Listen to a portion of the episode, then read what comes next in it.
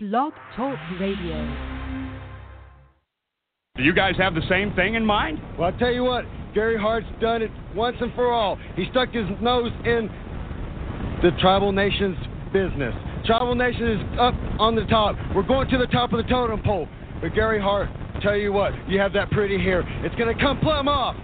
Bring any team you want. Bring any team you want. Any combination. Gary Hart, we're coming after your scalp. Now, let's go. Do you know why?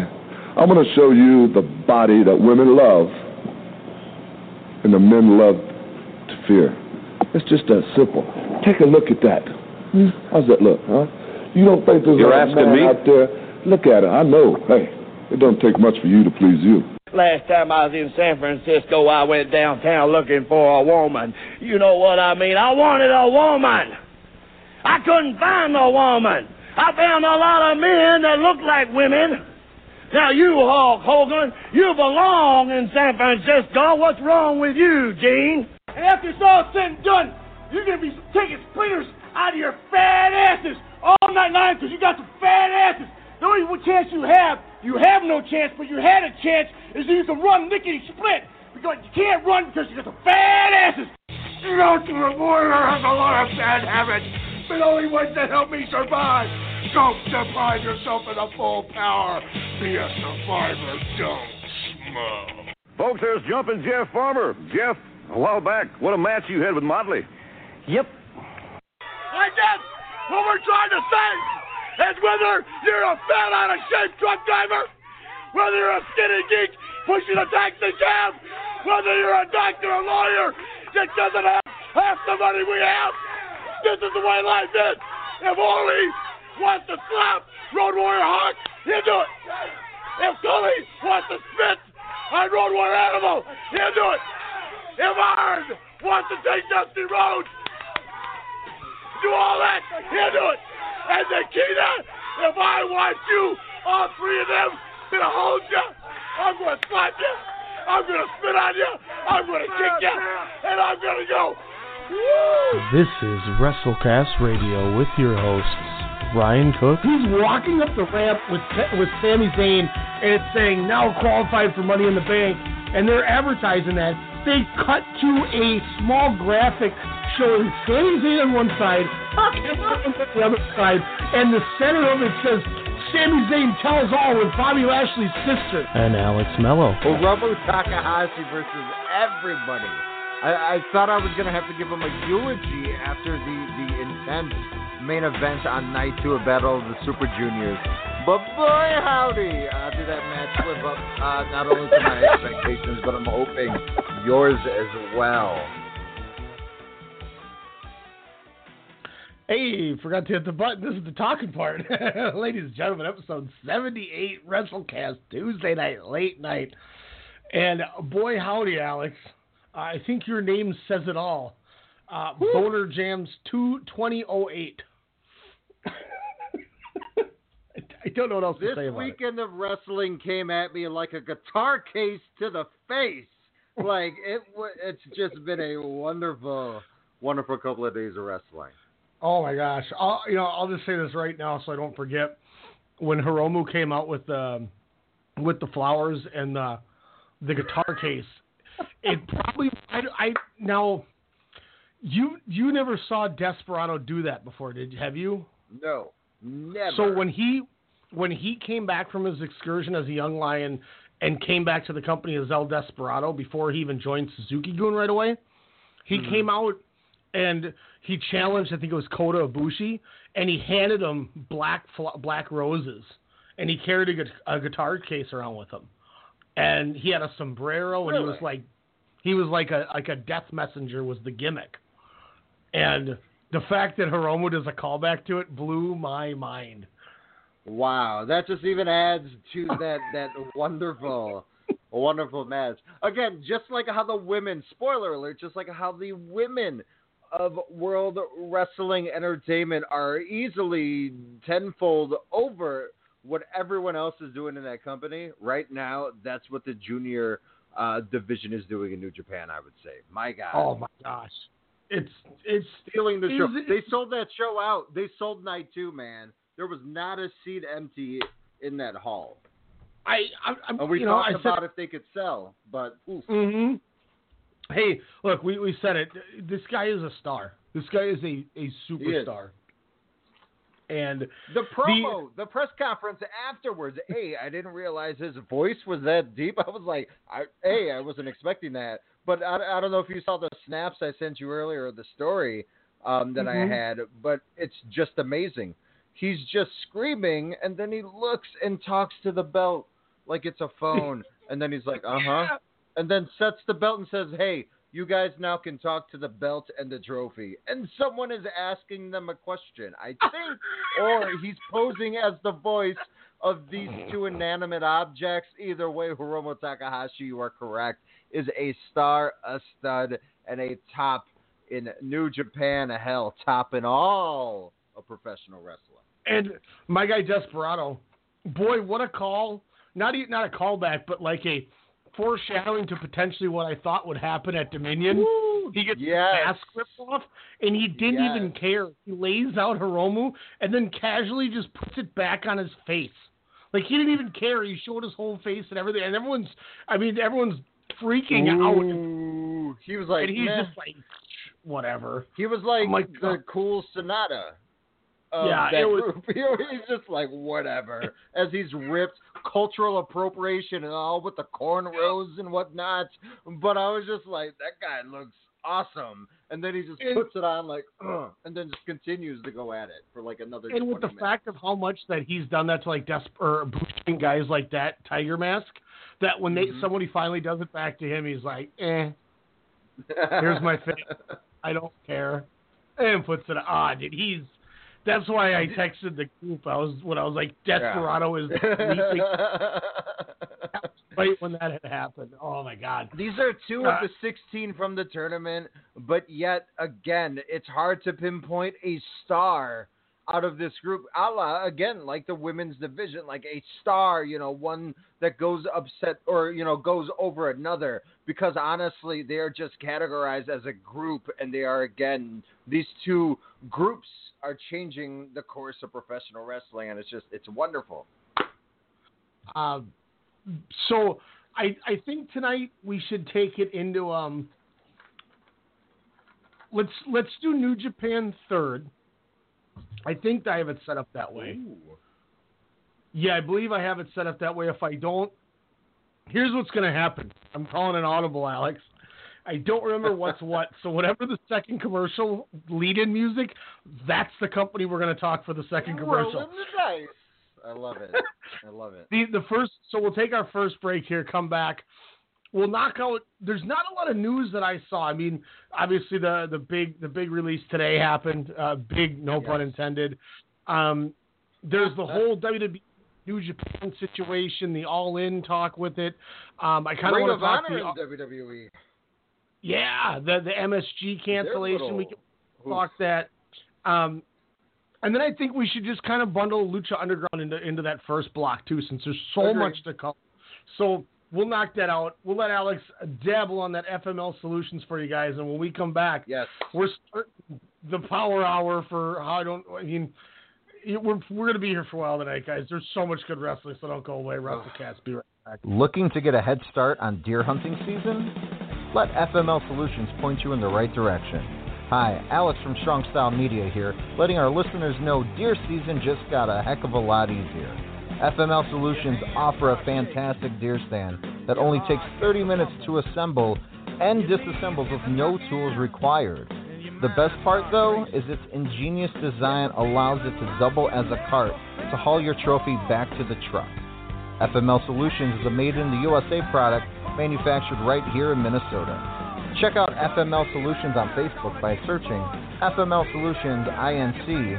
And visit FMLSolutionsInc.com to learn more about this innovative deer stand. Most people would consider this illegal. What was mere vision suddenly became a reality. When you put a bunch of entities together and you bundle into one giant conglomerate, baby, you get Strong Style Media. My name is Ryan Cook. I'm the chairman of our company, and I'm here to tell you that each and every week, Sunday through Thursday night, we give you the best in radio. For boxing needs, Standing 8 Count Radio. For pro wrestling, we got WrestleCast. We got your sports knowledge covered with SportsCast. You like movies? The pop cultures are where it's at. And for all your local hip-hop, Soda Sound Radio. Make sure to subscribe, like, comment, rate, share, follow everything you got. iTunes, Stitcher, Google Play, Radio Tune, and that more. We are Strong Style. Just respect my conglomerate. Just respect my conglomerate. Just respect my conglomerate.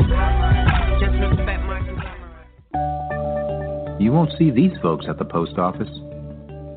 They have businesses to run. They have passions to pursue. How do they avoid trips to the post office?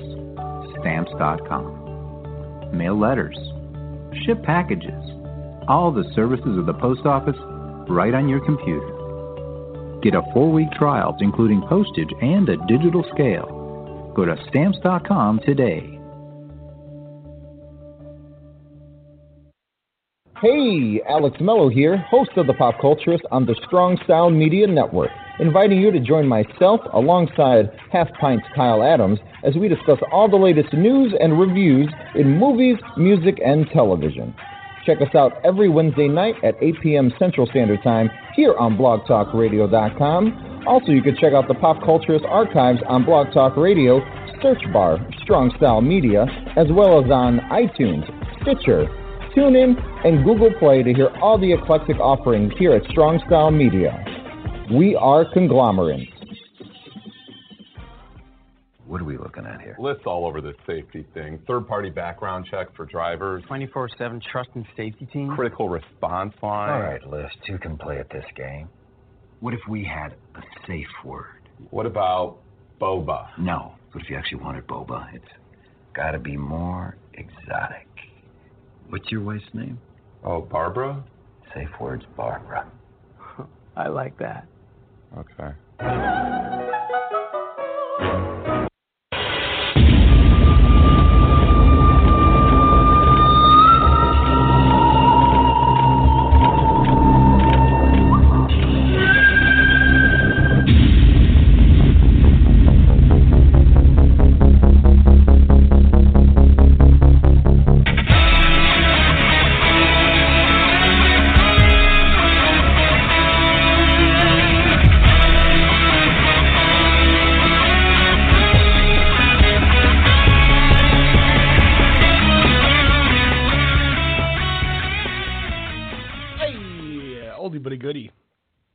Is it considered an oldie?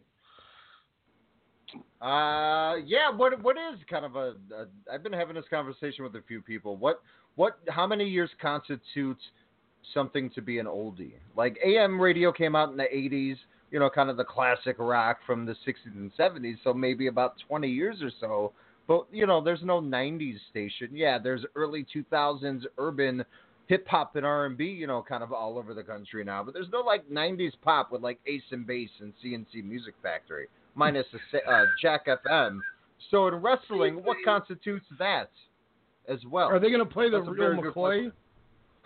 Run away. Oh, run away. Oh, that guy comes in. The guy. And in the video, he just creeps out of the shadows, too. He's just beating him with this guitar case. I love it. My God. Which Desperado, he survives a wicked John Woo against the guardrail, just laying there like, what am I doing? By the way, and then gets up. When Jay White, are we... Okay, let me ask you this. It's past 10 p.m. What's our three language? Three each. Treat it like a PG-13 movie. I like that because I just have to refer to it this way.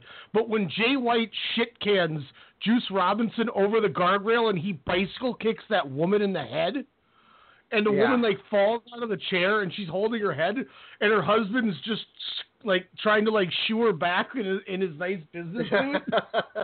And then you see Yu Yu Yamura. He's like, move please. And she's like holding her skull and Juice Robinson's like laying there dead. That Jay White drops more F-bombs than Togi Makabe. Both nights, by the way. When he looks at the young lady, he's on a roll.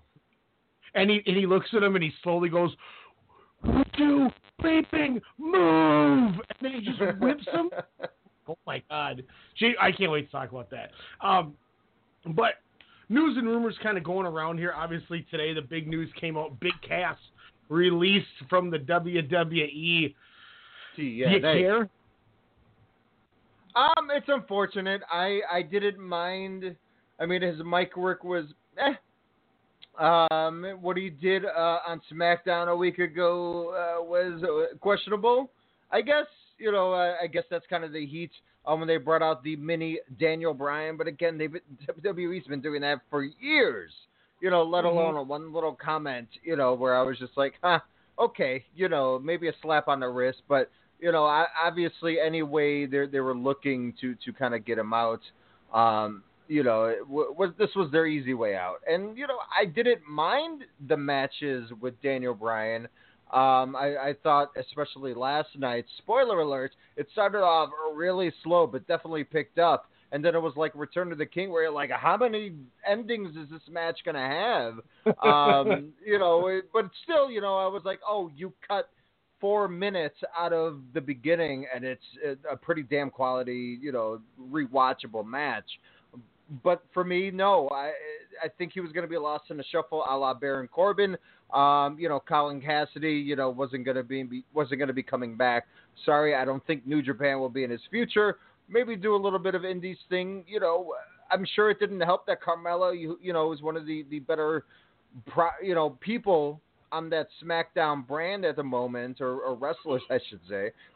You know, I'm sure that's kind of awkward after them, you know, kind of splitting up allegedly. So, you know, it's just a bad timing all around, you know, the money making of your tag team, you know, gone. So, I mean, Anthem Sports, Impact, The Owl, TNA, Global Force Wrestling will be in his future. So, kudos. Good luck. Not trying to go to WWE just yet, but what is more awkward, watching Carmella try to lead a match with Asuka or the relationship with her and Cass in the locker room? Hey, I enjoyed the last couple of nights with Carmella on screen there. I'm not gonna lie. That's not a bad thing. It's been more. I think she's improved, but what she's doing well. She's emphasizing her strengths and not, you know, trying to do a wrestling match at all. Yeah, the kicks can be a little awkward, but I think it's far better than where we were a year ago, hell, even 2 years ago. So I see vast improvement, but what she is her character, and she is killing it right now. Mella is money. At first, I was like, hey, that's almost copyright infringement on my part. But then I was like, oh, it caught on, and I'm like, oh, she has a gimmick. She has a thing. She has a saying. It's going to work, and her kind of coming out and her – finally gaining that confidence of being that heel, that snooty champion, if you will. I think she's doing really well. And I think Asuka's, you know, she's playing a foil to that because she's not supposed to, you know. We'll talk about that later. You know, and not to steal one from the Bruce Pritchard show, but maybe Mello is Money should be a T-shirt. Just say it. Yeah. And get all my relatives from Mexico to buy that. Yeah. Oh, wait. Well, you're giving away too much of the secret. I will say too, real quick, and then I'll jump back on here more of the news. But I know we're not talking about it this week. We're not even gonna talk about Raw and SmackDown from last week because I didn't even watch them. That's the first time in like 5 years I skipped both and I deleted them off my DVR and didn't watch. I'm not gonna lie. Oh, you're gonna watch yesterday. I will tell you this. I saw the first 15 minutes of Raw, and that was the best segment I've seen in years on Raw. Agreed. That's why I'm saying you're gonna continue and enjoy it.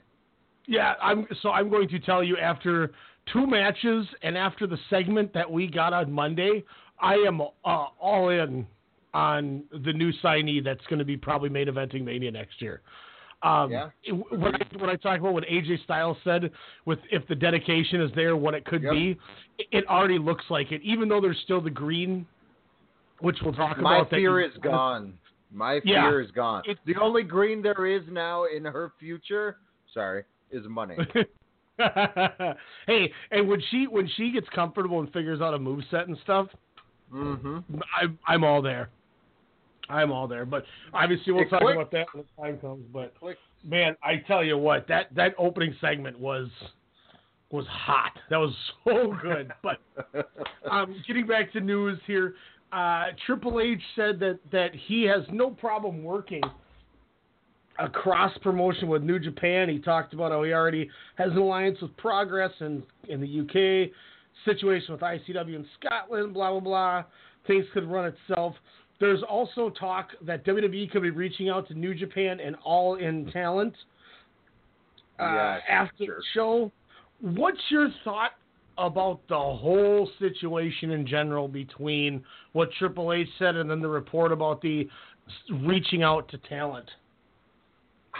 I would say his comments about just naming New Japan and whatnot. I think it's something that's smart on his part, but it's also the historian in him in a way, because there were a lot of relationships in the wrestling industry in the territory days. So I mean, he's smart. He realizes there is money into that relationship down the line, but he also sees them as kind of as a enemy at the moment. They are the hot thing, at the time here. So I think it's just smart that he's naming them, and by the way, also showcasing old Kenny Omega, promos, and then, bringing, New Day to go in a video game, kind of match, if you will, with the Elite. So, they're promoting New Japan already. They're also blocking New Japan, which we'll get to in a bit here. But it's like they're playing both sides of the ball. Like they're trying to keep them at bay, just so they could figure out how they're going to overcome this. What they think is just a quick type of surge of popularity. So I think it's something that goes to the talent exchange now, not even the exchange, the, possibly, taking of all the talent. That's something, that wouldn't surprise any of us, depending on, what money is going to be thrown. But then you got to look at the oversaturation of talent into one area and how this, independent scene, even though I think that term is just so outdated now, let's just say with the outside the universe, as we kind of coined it here, I think they realize it's more of a viable, career and future. Yes, you have your intergender champions, kind of drawing their line in the sand, but I think everybody else realizes, as we are here at WrestleCast Radio, that it's just such a renaissance right now. I think, not a lot of people are going to sign. I guess I was a little surprised by Deonna Purrazza's signing, but she's young, and hey, I guess, when that's your dream and you're that young, why not try and see how it's like on the other side? Yeah, because I think Purrazza's only like 22 or something. I think she's way young. I think you're right. I think the only way that Kenny and the Bucks go is if the E backs up a Brinks truck and gives them the flexibility on the dates that they're getting now, but also and the merch percentage. Yeah. Because they make so much money off of merch. It's ridiculous. I mean, I looked at Kenny Omega's pro wrestling. I looked at Kenny Omega's pro wrestling tees. What's that? And do you know what Austin was making percentage-wise on his, do you know, the big person to get a big chunk out of their merch sales?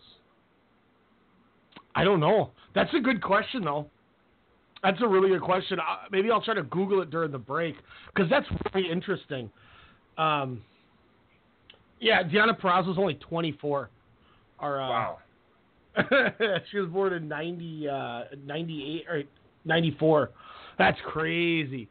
I was on Kenny Omega's Pro Wrestling Tees page, and he's already got 5 new shirts out since Dominion. There's the new Kenny Omega Golden Elite shirt, the white one, the Change the World that I want to buy. There's the being the or the Golden Elite that I want to get. Then there's another one of the picture of the four of them standing there together and posing when he's holding the title. That's now a shirt. I mean, like, he's got all these shirts in Dominion on there. Like, these guys are just making a killing. And some of these lower end shirts that just have like a graphic, he's only selling for $20, so people probably even jumping on that even more. Yeah. Huh. My God. I mean, did you rewatch that match, by the way? No, I was going to rewatch the last four matches or five matches because I was going to skip the 6-man tag, but I was going to watch the tag title and then the last three, and then I realized that both of the row shows had dropped, and then I was like, crap, I got to watch that before I watch this. So I'm going to do my Dominion. Maybe Friday we'll do a live rewatch. Yeah, I do want to do that for sure.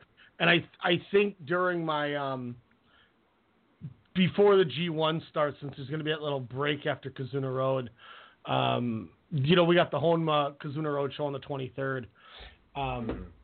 But after all that, I believe that is when I'm going to try to get my last bit of the New Japan watch in and just give that Dominion the extra run that it deserves here. Real quick here, I'm still going to stand by my 8 stars. Grab this real quick. 636, what's your name? Where are you calling from? You know who this is. We do? You don't know? Yeah. Oh, is this TJ? Yes, it is. Whoa! See what's going on, sir. No, how's it going, guys? Yeah, good. I didn't get a chance to watch Dominion or Money in the Bank yet, but I just wanted to, call in and say hi. You know, you guys, all the patrons and listeners out there, you need to support WrestleCast. Yeah. TJ, what are you buying your shirts? When am I buying the shirt? Yeah, we got our shirts pre-ordered. I figured TrumpTownMedia.com and then go to merchandise. You can find our 2 awesome options for WrestleCast Radio T-shirts. Only $20. Yeah. You gotta buy your. I did see the one, so I'm more likely I might pick it up. I'm probably gonna pick it up next week, honestly, and then I'll send the picture on Twitter. Yeah, and then you need to give us the link because I still gotta buy a book club shirt. That is whatamaneuver.net. It's the way Vince McMahon used to say in commentary. Yes, .net is still a thing, but just look up Leonard Literacy. I call it the bookstore, but look up my name and you'll be able to see my 2 shirts. The third one got taken off because of New Japan, but we're still cool though. You got your shirt taken off? Yes, indeed. Why did your shirt get taken off? I guess apparently Bullet Club and Book Club don't mix well, so yeah. That's awesome.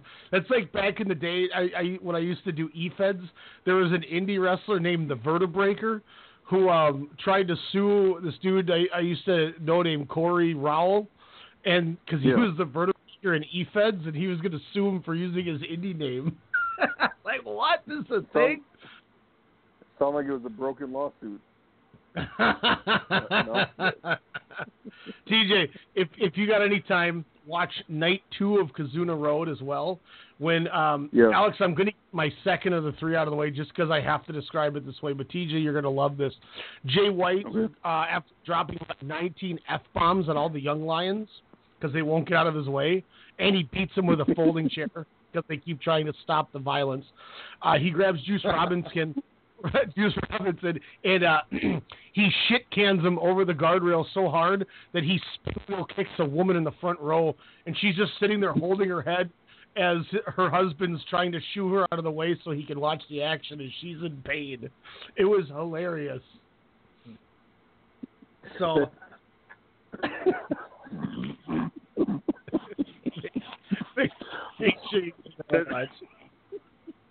I'm sorry, somebody getting combo kicked. That's not even wrestling. That's just hilarious to me. The young lions are like, all right, excuse me, ma'am, you need to leave. And she's like, my head. They're like,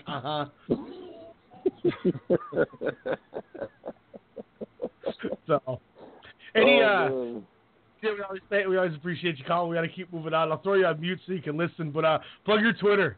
Go ahead, free plug. Yeah, I definitely will. Again, patrons, please follow WrestleCast. You guys are amazing. Strong style all the way. That's what I'm talking about. What's your Twitter? Thank you. At Leonard Book It One, if you really do like to book it.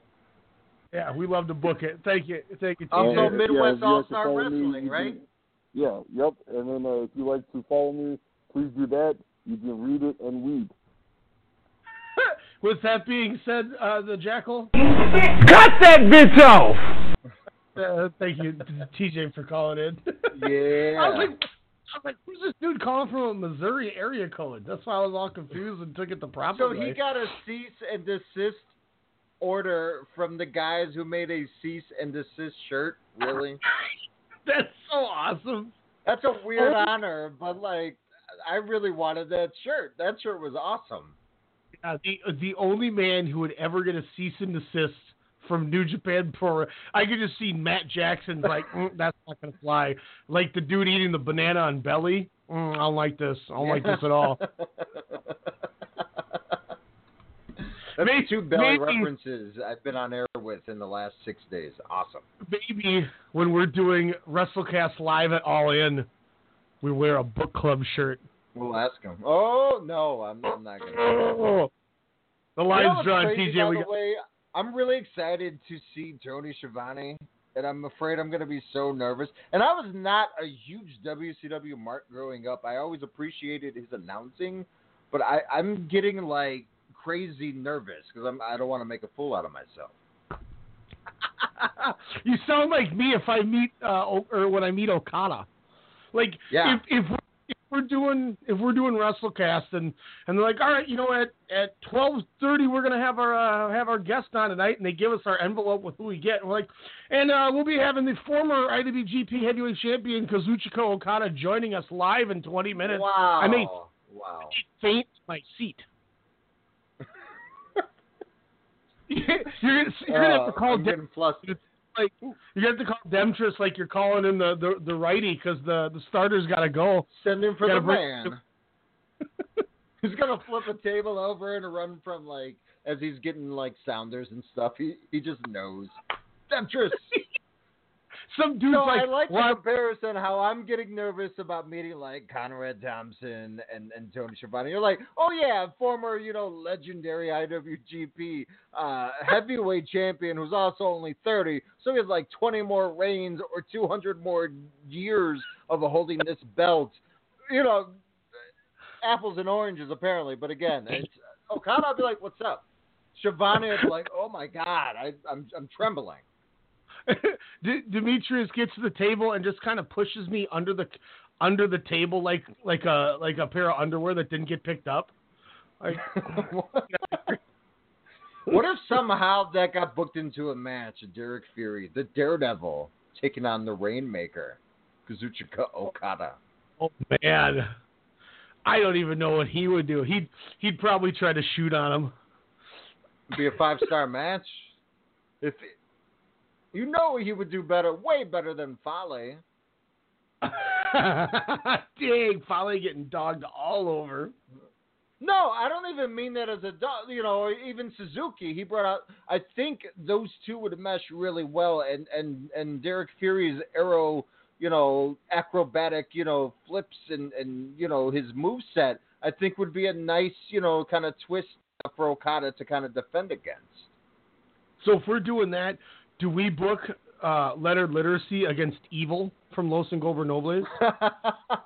Oh, man. Who would you manage? Who out of Derek Fury or Leonard Literacy in their matches? Who would you manage? I'd manage Evil so I could trip Leonard Literacy when he runs the ropes. Quickly, and then I would in 30 seconds. When he turns to look at me, I'd point at him and go, Sumitsuya! Everything! And then he'd get hit with the STL. In 30 seconds, book Kazuchika Okada versus the technical legend, Ryan Cook. Go. Let's see. He would hit me with the 2 awesome drop kick when I wasn't paying attention. He'd go for the Rainmaker. I would duck it, and then I would do a schoolboy, hook the tights and feet on the rope and beat him in 18 seconds. Wow. I think people would like throw stuff at you. I would Jeff Jarrett, Hulk Hogan bash at the beast the hell out of you. Just pin me. I just pin me, bro. I'm like, that's good enough for me.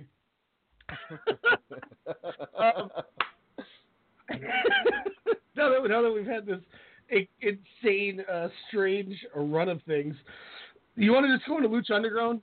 I don't think there. I mean, let me ask you this: is there any big news, rumors, anything that you are interested? God damn it! I just saw another spoiler for that UK thing. Stop! You know what? I'm proud of myself. I did not go on the internet from Saturday till this morning because of all the wrestling events. Nothing. I lied. This post was like 4 days beforehand while I was scrolling for news and rumors, so it wasn't an actual spoiler. Because I was on straight Dominion mode where I was just like, I don't want to know. I'm very proud of myself. What I'm I'm not proud of, WWE, as we can say, they can be a bunch of be a stars, if you will, and this kind of shows this a little bit more. Ring of Honor announcing, I believe, a week or so ago that they were going to run a show at the Madison Square Garden. As I found out on, I'm not sure if they're all great. There's just a lot of them. On one of the Conrad Thompson produced shows, I found out that Vince McMahon, has kind of like a agreement with Madison Square Garden where, you know, he kind of has a veto or a say, if you will, of what wrestling events come, you know, to Madison Square Garden, even though they basically just do house shows there maybe once or twice a year, not any big shows anymore.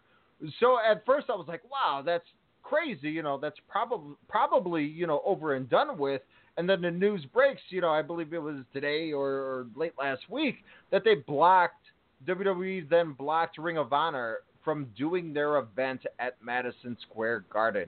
People didn't know what weekend, Ryan, but do you think they felt a threat of Ring of Honor and New Japan doing it amongst possibly WrestleMania weekend? Yeah, oh, man. You know, and that was something we had joked about a while ago. You know, when they're doing this big building, why doesn't somebody run MSG that weekend? Yeah. And apparently it could have happened.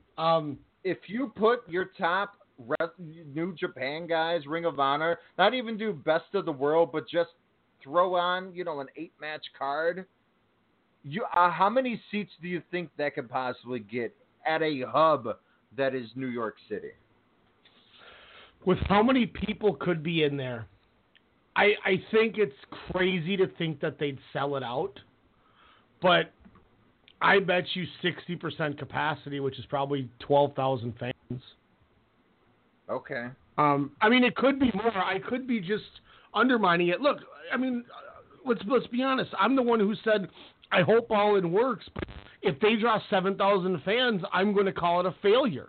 You know, and not to dog them because we're running a show at All In at the StarCast. But to be fair, as what got us to where we are, being honest and fair, no, if that would be considered a failure. And then they sold the building out in 29 minutes and 35 seconds. And I was 100% blown away and wrong. So maybe I'm wrong and they do sell. I mean, About 18,000 it could hold for pro wrestling.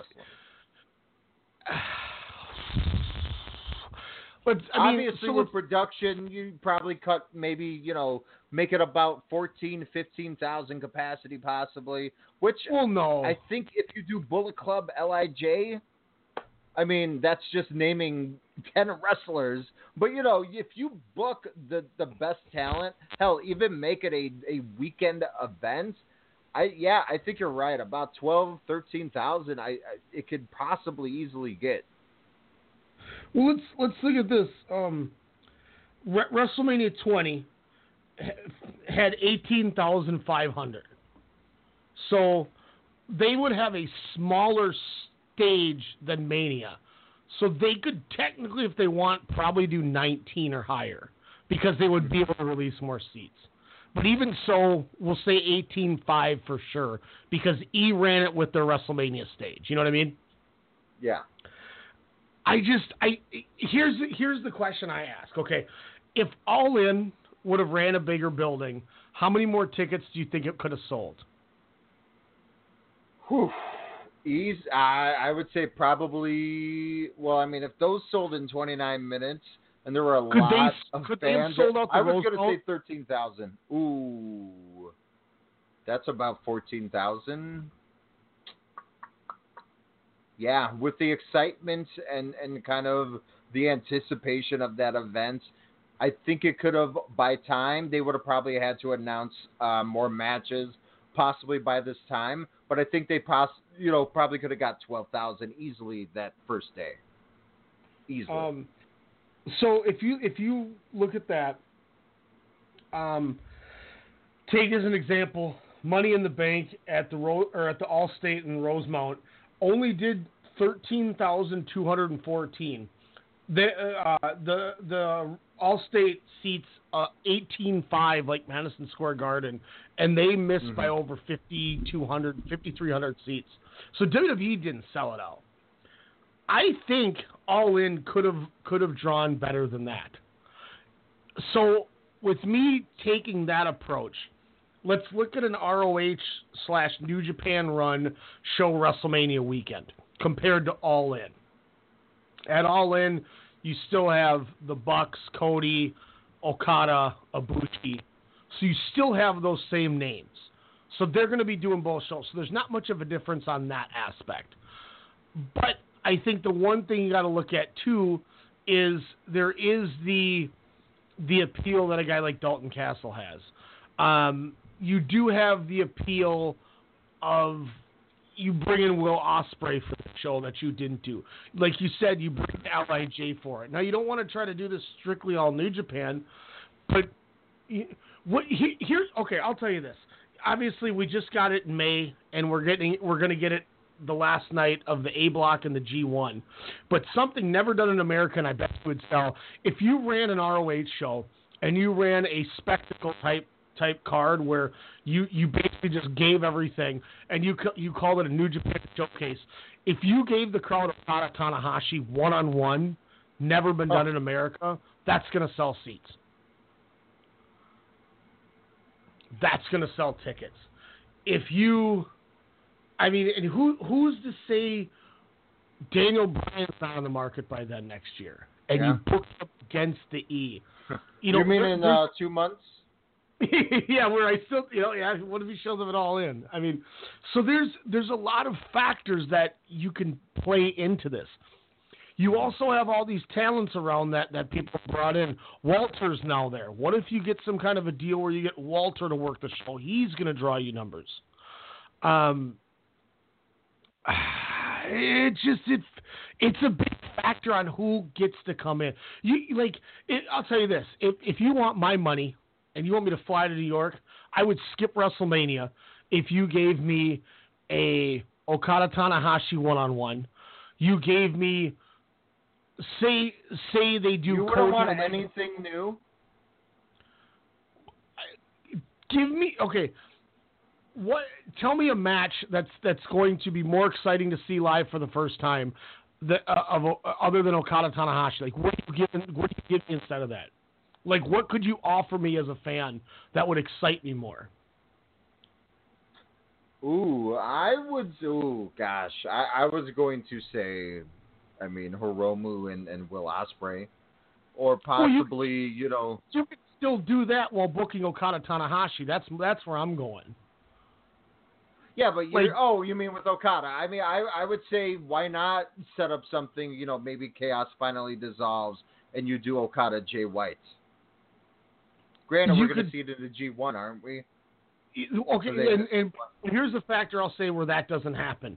I don't think New Japan's letting ROH do that match. That's their match that they'd be building to. But you don't think this will be a cross kind of, you know, joint event? Well, it would have to be. Well, not necessarily if ROH just used the guys that's their booking. Well, but they said that they were they mentioned New Japan kind of in their statement saying, hey, you know, like they were pretty much going to run an event together at that at that stadium, because Supercard of Honor, which had a great main event of Omega and Cody, only did 4,600. But wasn't that was only record. That was a record. Yeah, because it was only. I mean, I think they only had like a. I don't. Or the building was set up for 5,700. Yeah, so 46. I had one other match in my head too, and I just blanked on it now. You know, but you say Hiromu. What if he doesn't sign and keeps deciding he wants to do the indies? What if you book Hiromu Rey Mysterio? No, not after that 3-year option he was just given by the E. Yeah, if he takes. I mean, obviously that cancels that. But I just, you know, a match like Okada Tanahashi being able to see it live would blow me away. Mm-hmm. You want to give me something new, something that hasn't been done? Give me Minoru Suzuki versus Walter. Oh my God. Yeah, somebody's not walking after that match. I just envision like Walter throwing Suzuki off of the turnbuckle onto a table, and then him jumping off of the turnbuckle, delivering like a massive leg drop, even though there's no table because it's already broken, but him just bouncing off and just killing Suzuki. That would be a great foil for Daddy. That's for sure. Suzuki pulls a piece of table out of his head and just starts running his mouth like it doesn't even matter. He's like a weird Japanese horror movie. Oh, yeah. Hey, I don't know. You know what else they could throw there? Throw in, you know, I don't know, Pentagon Dark, because that guy, my God. Yeah. Your guy, what is his name? Vinny Marchenzo? The pizza guy? That guy's awesome. Talking about gimmick infringement, I think Brian Klecker needs to get on the horn with that guy. He comes in with a pizza, and Pentagon gives him a package driver on the pizza and shoves the pizza in his mouth as he rolls out of the ring. No, he shoved it in his mouth and gave him the pile driver. What did you think coming in here? And now you obviously watched the debut show of season 4. Ooh. Dario Cueto is murdered, and his father is obviously played by the same guy. I mean, that was blatantly obvious. It was so great. But for the sake of the TV show aspect, and they stuck to their guns with it. What did you think of this new character that ran? Dario Cueto. That's my great Ryan Cook impersonation of Alpha 5 there. I would say I was excited to watch this. I was, you know, didn't really want to say too much on the thread. I was going to be like, you know what? I'm going to watch Lucha Underground. Someone hooked me up with some Sling TV, some El Rey HD. So I was like, you know what? I'm going to check this out.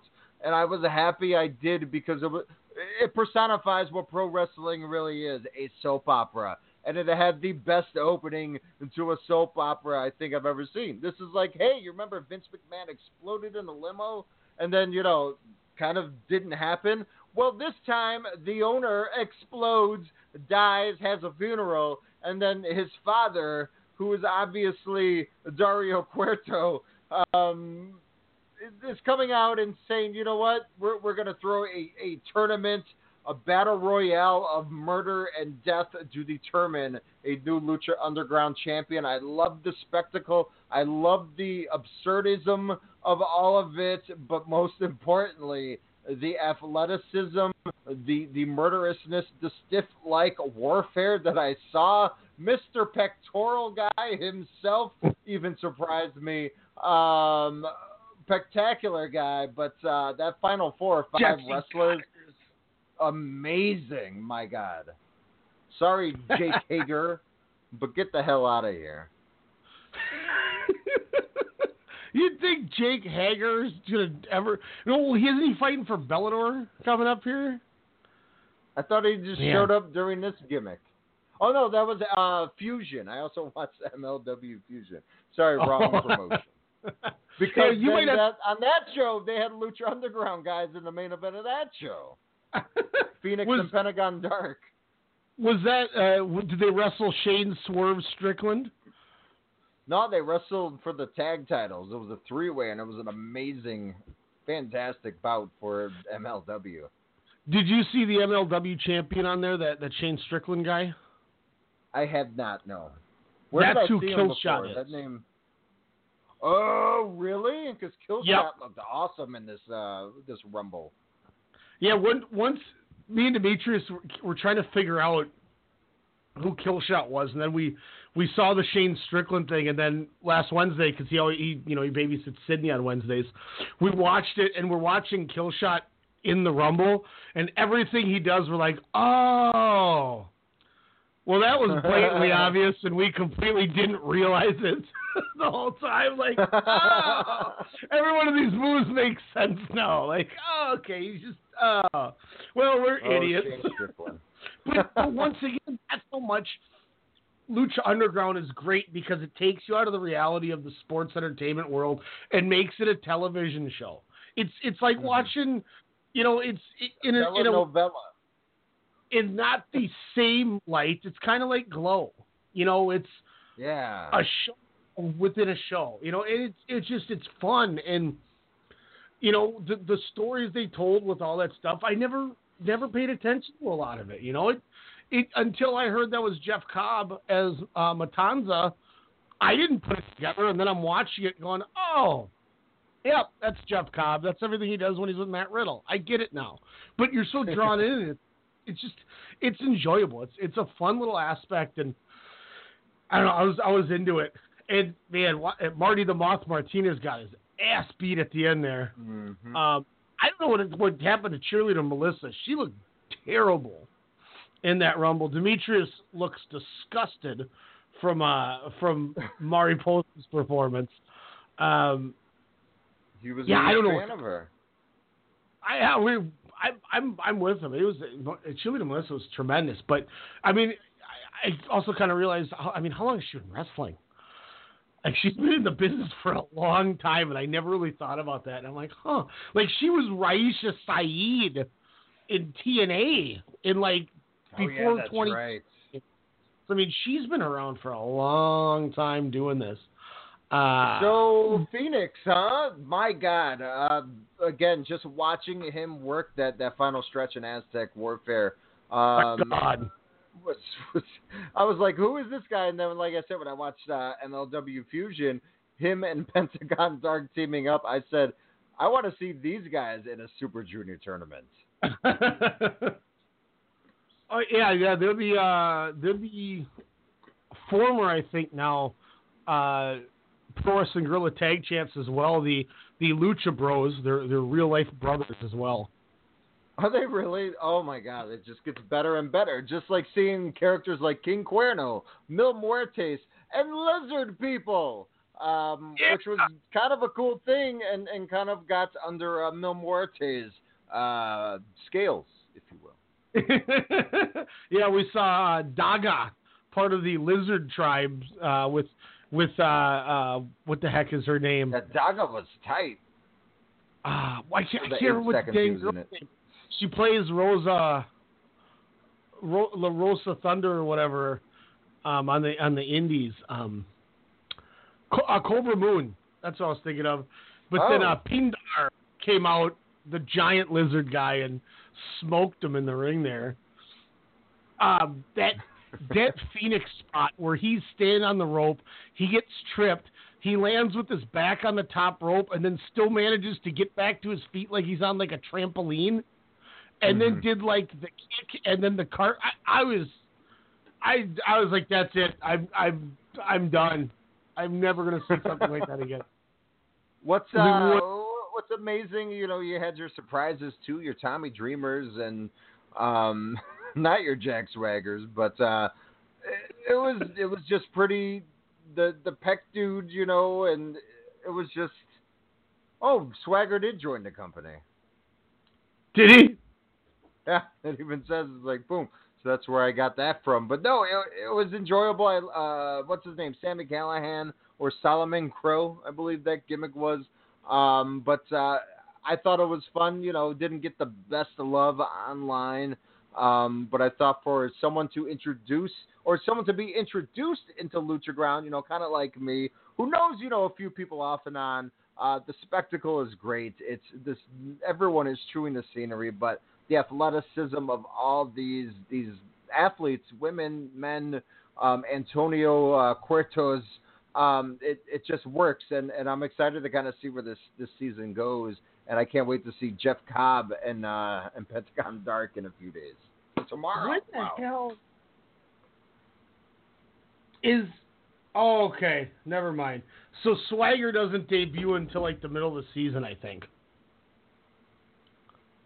Is he going to wear a mask? I don't know. I don't know. I mean, he could be Pindar for all we know. Oh, he gets just murdered. Just a big... you need sound for that. Oh, I didn't know. The whole... Oh, gosh, what else was really entertaining on that show? There was the spot out. There was something I wanted to bring up, and I'm forgetting. Damn it. I can't remember. There was something else that really I thought was dope. Oh, so like they start the Rumble, and they're like, you know, Dante Fox can't compete, so he stripped of his 6-man tag title. You guys have a new partner. You guys are starting 1 and 2, and whoever's number 3 is the new champion with you guys. And that's the most asinine reason to make a champion. But when you take into context what this company is, this is just some dude who's wanting violence, and I love how they talk about how the company's just a front. Yeah. He's just kind of like, all right, whatever. Whoever the next guy is the replacement champion for you guys. Have fun. And they're like, are you kidding me? And then all of a sudden Son of Havoc comes out and he's the new champion. They just give him a belt, and then they start wrestling each other. Like any other company, that makes no sense. It was bonkers. But I'm like, oh, this is so good. And then the rope looked generic and as like uncoordinated as hell with the colors. Like it literally looked like this is a front for something illegal. Well, it was fantastic. It was fantastic. I mean, it was nice, easy watch because it was just the Battle Royal. Chavo Guerrero was in there for a while. He was beating some people up. I mean, are there secondary championships, or is there just like kind of one belt and it's just other rivals? Oh, you said there was the 6-man tag belts, but is there like a, you know, secondary singles title? There's a secondary singles title called the Gift of the Gods, but it's not really something that is really defended. Basically what happens is they have these matches for these medallions. And when all the medallions have been claimed by like 6 wrestlers or 8 wrestlers, however many medallions are in them, then they have like a multi-man match, like a 6-way or an 8-way. And the winner collects all the medallions and gets to put them all on the Gift of the Gods belt. And then they become the Gift of the Gods champion, which is basically like a title shot or like a cash-in. Wow. Yuji Nagata be kidding me, man. That's insane. Yeah, I know. It's almost like something so mind-boggling will keep you quiet. Get it? Oh, my gosh.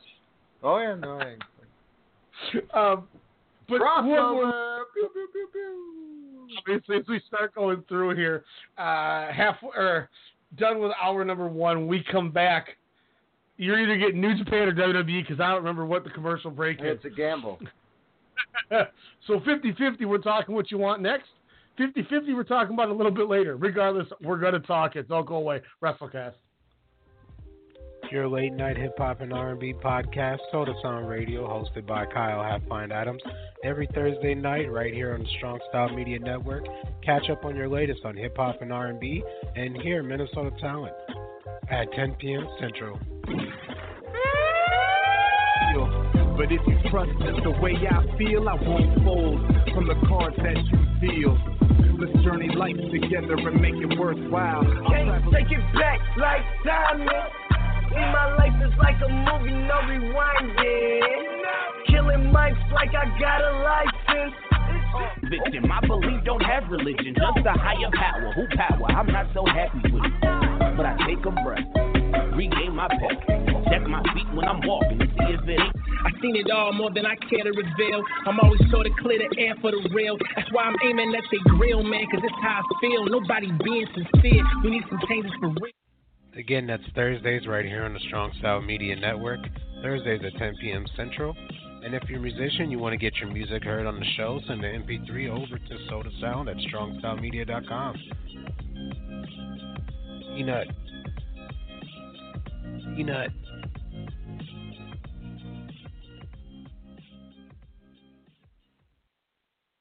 This right here is Alpha Brain. I just drank some of this in a shake. I got to tell you right now, I couldn't be more clear. You're clarity. 50, so I use it. I don't do anything without it. I'm addicted to it. I know, but I'm 48, but I feel like I'm 26. I have a boner right now. I have so much energy. Like I took an Alpha Brain. And I never do. I want to fight you. I want to fight you. I want to go chin down, and I want to bang, bang.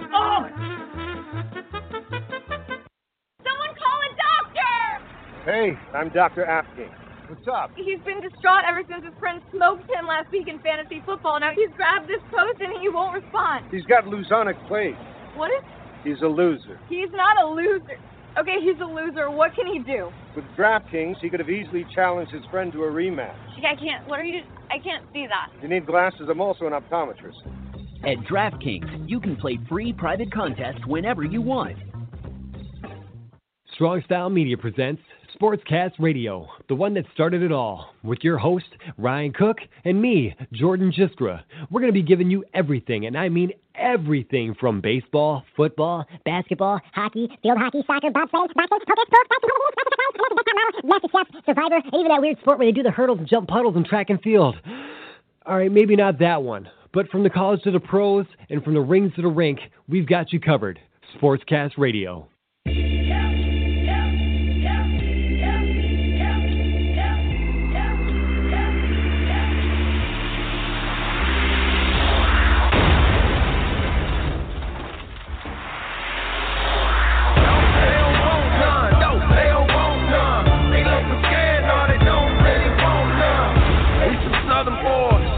Farmer strength, ain't nobody man enough to feel the pain, and you could be next, you better give respect. Alex, is this so weird to you that this could be that should have been for James Storm? I think that would totally work, but I'm happy AJ Styles kind of procured that team. But I think that would have worked for either or, I think, but James Storm, no. Do you think he could have had the meteoric rise as AJ Styles did if he had that theme? No, I think the wrestlers make the theme a lot of it too. My only thing is unless you're Bobby Roode, James Storm walking to the ring to that with his demeanor. Oh, I totally could. He would have to be a heel, of course, but yeah, totally. When I did crop this too, for when anyone has a thought on something. Well, my thought is, I got that little guy in there. That's bad. Where's the other one too, real quick? I'm just hitting buttons for 1 second. Don't stop listening to us. Here's the Swaggy P. Came a long way, haven't I? I went from getting snitched on to put a ring on. I'm a champ. Swag champ is here. I went from getting snitched on to putting the ring on. Oh, it makes you laugh. WWE had a pretty good week. Just to kind of go through it, I don't know. Did you watch the last week of NXT TV before the pay-per-view? I did not do the Ryan Cook 9-episode watch before the events. War Raiders wrestled some jobbers. I went 1.25. It wasn't that good at all. EC3 defeated Cassius Ohno. Went 2.25. Bianca Belair defeated Aaliyah. I went 2 stars, but in parentheses for the beating Bianca Belair on Aaliyah, I went 5, just because I don't like Aaliyah at all. I think she sucks. And I think Bianca Belair as well. Bianca Belair picked her up like she was doing a deadlift and was like curling her and then lifted her over her head and then just lawn darted her into the top rope ring post. Wow. It was incredible. I like her. Event, I like her a lot. What's that? I said I like Bianca Belair a lot. She's gonna be good. Main event, I went 3.25. Pete Dunne defeated Kyle O'Reilly. That was a really fun match. Ooh, I will definitely have to watch that match. Because Kyle O'Reilly is the best. Good guy. He's so good. He's so cool. Swagger. And the good thing about that match too is there wasn't the interference. They saved it for after, which made me really happy. Nice. Nice. So let's go into TakeOver first, obviously, because that was the night before. We go right into Kyle O'Reilly, Undisputed Era defeat Danny Burch and Oney Lorcan. I tell you what, when I watch Undisputed Era, even more now, and I watch Kyle O'Reilly with his guitar and Adam Cole with his swagger and Roderick Strong looking like the captain of the football team with his just douchey demeanor, those guys just ooze cool to me. Like, they just, like, I'm like, man, I wish I was one of those guys. Like, that's the kind of demeanor they gave off at TakeOver. And even the pose, like, or even their little pose with all three of them in the ring, they still do the Adam Cole baby, and everyone does it, and none of the three guys care that they're saying Adam Cole. You know what I mean? It's not like an undisputed chant. It's, yep, this is going to get over. It's tight as hell. Just a fantastic showing. This was my favorite match of the night. This might be my second favorite NXT match behind Gargano Almas from the Rumble TakeOver. Just how good the match was. I mean, Undisputed Era continued to showcase the amazing NXT tag division that they always have. But the thing that sold me the most is the crowd knew Oney Lorcan a little bit because of Biff Busick, but they didn't know Danny Burch. You look at the beginning of the match, and the crowd was not really behind him because they didn't know it. But Lorcan and Burch won that crowd over halfway through that match, and they were on their feet the whole time cheering for both teams, and that made the match just that much better and that much special to me, where it got to the point where these guys who were nobodies were made that night. And that's what you ask for in a championship performance. The champs retain.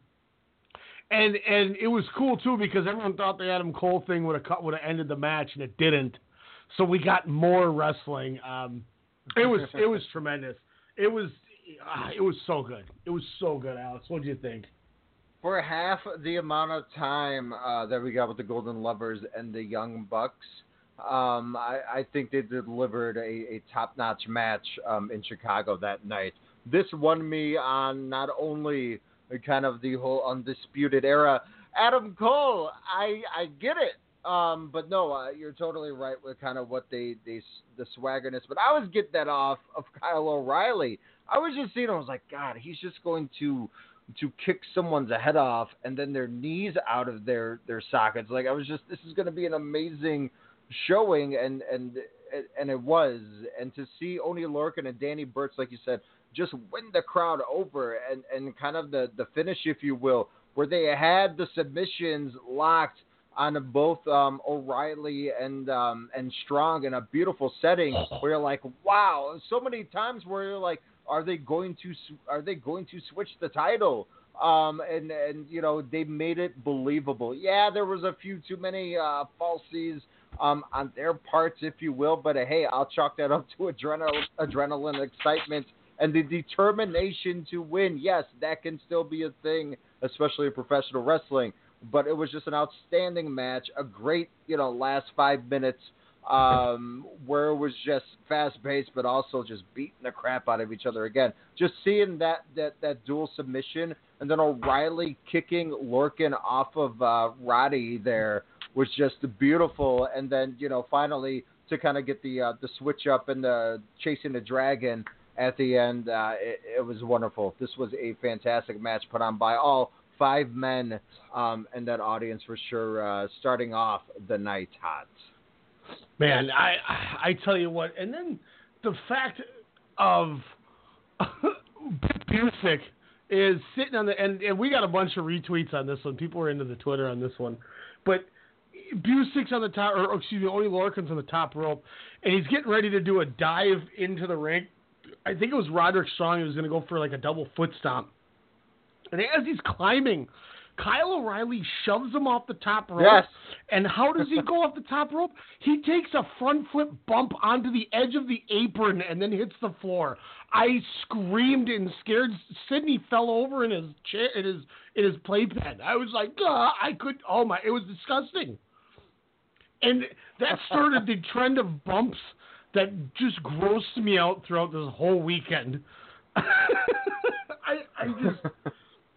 I couldn't believe it. I'm like, dude, why the hell would you take that? Honestly, I mean, that with how hot that crowd was, I mean, does that, as a performer, especially with you, you know, being a performer, I mean, does that really just, in your mind, says, I have no regard for myself now, it's all going into this match, or whatever happens to me happens? That's called stupidity to me. Or the adrenaline so high, a la Demetrius, hey, body slam me onto the ring steps. Okay. Hey, it didn't hurt that bad. Do it again. So you do it again to him, and they, oh, that really hurt. It's the adrenaline left your body, and that sucked. And that's, we're not doing that again. Like, that's one of those things where, and you know, we're going to talk about it now with the next contest. Yeah. Ricochet takes on or defeats Velveteen Dream. I'll tell you, after about the first 5-6 minutes, I was at like a 2.5. I was like, this is just, it's not doing anything for me. I saw the Voices of Wrestling guys had a perfectly acceptable tweet. I don't know if you saw this, Alex, but they said Velveteen Dream when he's doing his offense and these spots, he looks like a 2K video game where it just looks like the moves are kind of loading before they happen. And I don't know if it's just, you know, he's still green, which is fine because he's so young.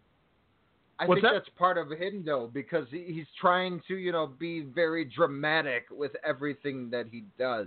And I think that's just part of him. Now, I won't even say, like, the execution, but, like, when they started going into, like, all right, leapfrog, drop down, you know, Irish whip. He jumped all high on that leapfrog, by the way.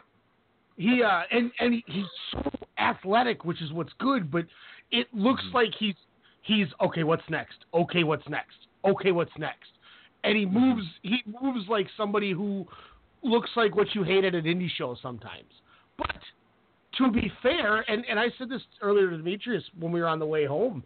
I said I want him in NXT for 4 more years. And I know people are going to go, that's way too long. He's like 22 or something like that. If he stays in NXT for 4 years, he's still 26.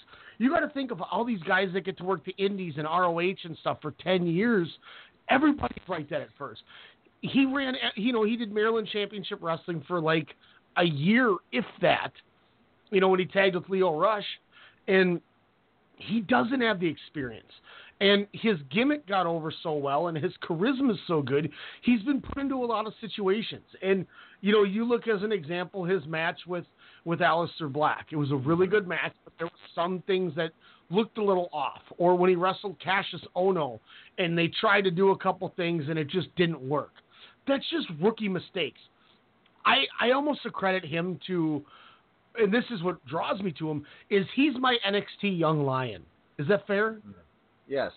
Oh, yeah. Get to watch his growth. Now we can go, you know, as you mentioned with his athleticism and some of the stuff they started doing near the end, I went, wow, we're watching him grow. We're getting to see his improvement, and that's what I really like about him. So I'm okay with him looking a little robotic because he doesn't want to screw up because, hey, I've been in the company a year. I'm wrestling Ricochet after wrestling Aleister Black. You know what I mean? Like – So for that, did you see an improvement from that match from the Aleister Black to the Ricochet match on Velveteen Dream's part? Obviously, like I said, I went 4.25, and I think a lot of it is due to how good. I mean, Ricochet showed how good Ricochet is. I mean, he brought Velveteen Dream to a tremendous match. But I think once they got going and they settled down and stopped doing the really, opening sequence, that's what took it from a 2.5 to 4.25 for me, Alex. I went 4.25, and when a normal WWE type match feels like it's going to end, it usually does. This went like 15 more minutes after you thought it was going to end. Yes. It did. I mean, Velveteen Dream did he went for and this is another one where I'll say, he's still, you could tell, not used to doing some of the stuff, but he still did it. It just looked a little awkward. But then again, it's John Cena looks awkward every time he bumps. Velveteen Dream did a coast-to-coast elbow drop. I've never seen that before. But he kind of ditched the elbow halfway just so he could take the bump. That's fine. Yep. He's not used to taking that bump. I'm not mad at that. But that's where you can see that looked a little odd. But the fact that he did... Also at that point, Ricochet moved out of the way, so of course you're still not going to hit, even though with the camera angle it totally looked like he just shattered his elbow on that spot. But you're right, he totally kind of plugged it in there. He had the elbow going, and when he was going to land, he turned and did a bump. And that's fine, because that's what you're trained to do. You're trained to take a bump to protect yourself. Now you look at, if you switch the roles, Ricochet would have just took the whole elbow bump, but he's been doing it for so long, he's used to it. So I can't fault Velveteen Dream for that. I don't fault him. It just, those are the things I noticed. And like that's the one match I told Demetrius, I said, the tag match is going to blow your mind, but I want you to see the Velveteen Dream match, because you can see the inexperience, but then you can see the growth over it. I wonder what they thought. He went for that crazy rolling Death Valley driver off the middle rope, and middle of it, he kind of panicked a little bit, and he just gave him a huge F.U. I hope John Cena wasn't mad, but it looked awesome. Yes. And then he does the Jay White spot where he rolls away from the corner so Ricochet couldn't do his top rope move. So Ricochet does a shooting star press to the middle of the ring. It was what Lesnar tried to do. I've never seen that before. And then, obviously, this happened much earlier, but let's not forget about this. When Velveteen Dream, Ricochet's going to suplex, and this, everybody listening, you're going to cringe if you haven't seen this, because this is one of the grossest things I've ever seen.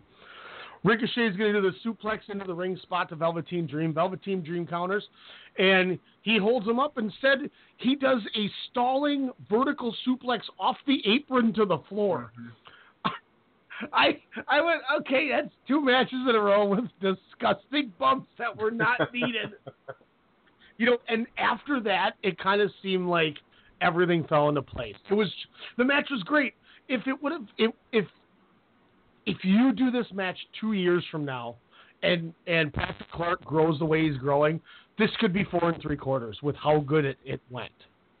And that's a testament, in the long answer here, that's a testament to the growth of what Patrick Clark has done, but also how good Ricochet is. It was great. It was great. There you have it. I mean, to me, in my opinion, I would say this match is probably 4 out of how many matches the TakeOver Series has had this year, out of the 3 events, I would say this is probably the 4th best match they had. I would put the tag match a little bit above it, but by not that much. I had a fun time watching this match. Ricochet, of course, getting a huge pop from the Chicago crowd, but let's not forget Velveteen Dream coming out in the red and yellow, the Hulk Hogan inspired, if you will, a little wink, wink, nod, nod. If the Dream can forgive, why not?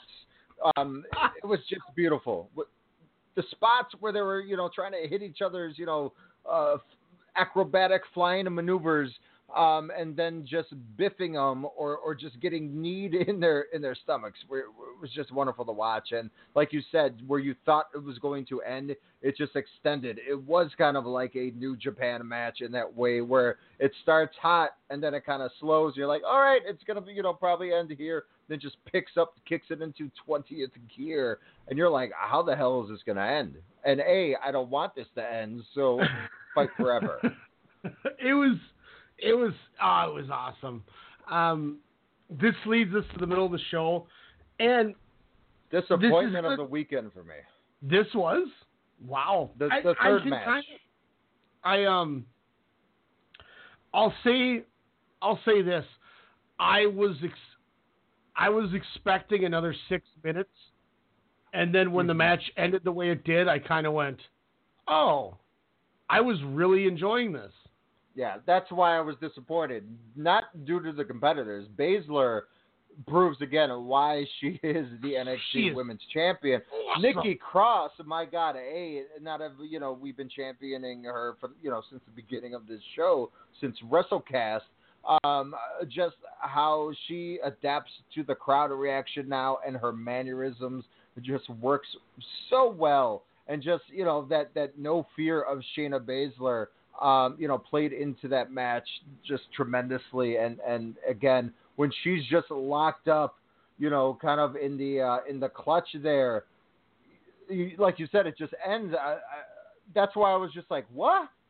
But, looking back, I was like, damn, that's good. That's good storytelling. That sets up something, for later there. But for me, it just was kind of a little shorter than what I was expecting.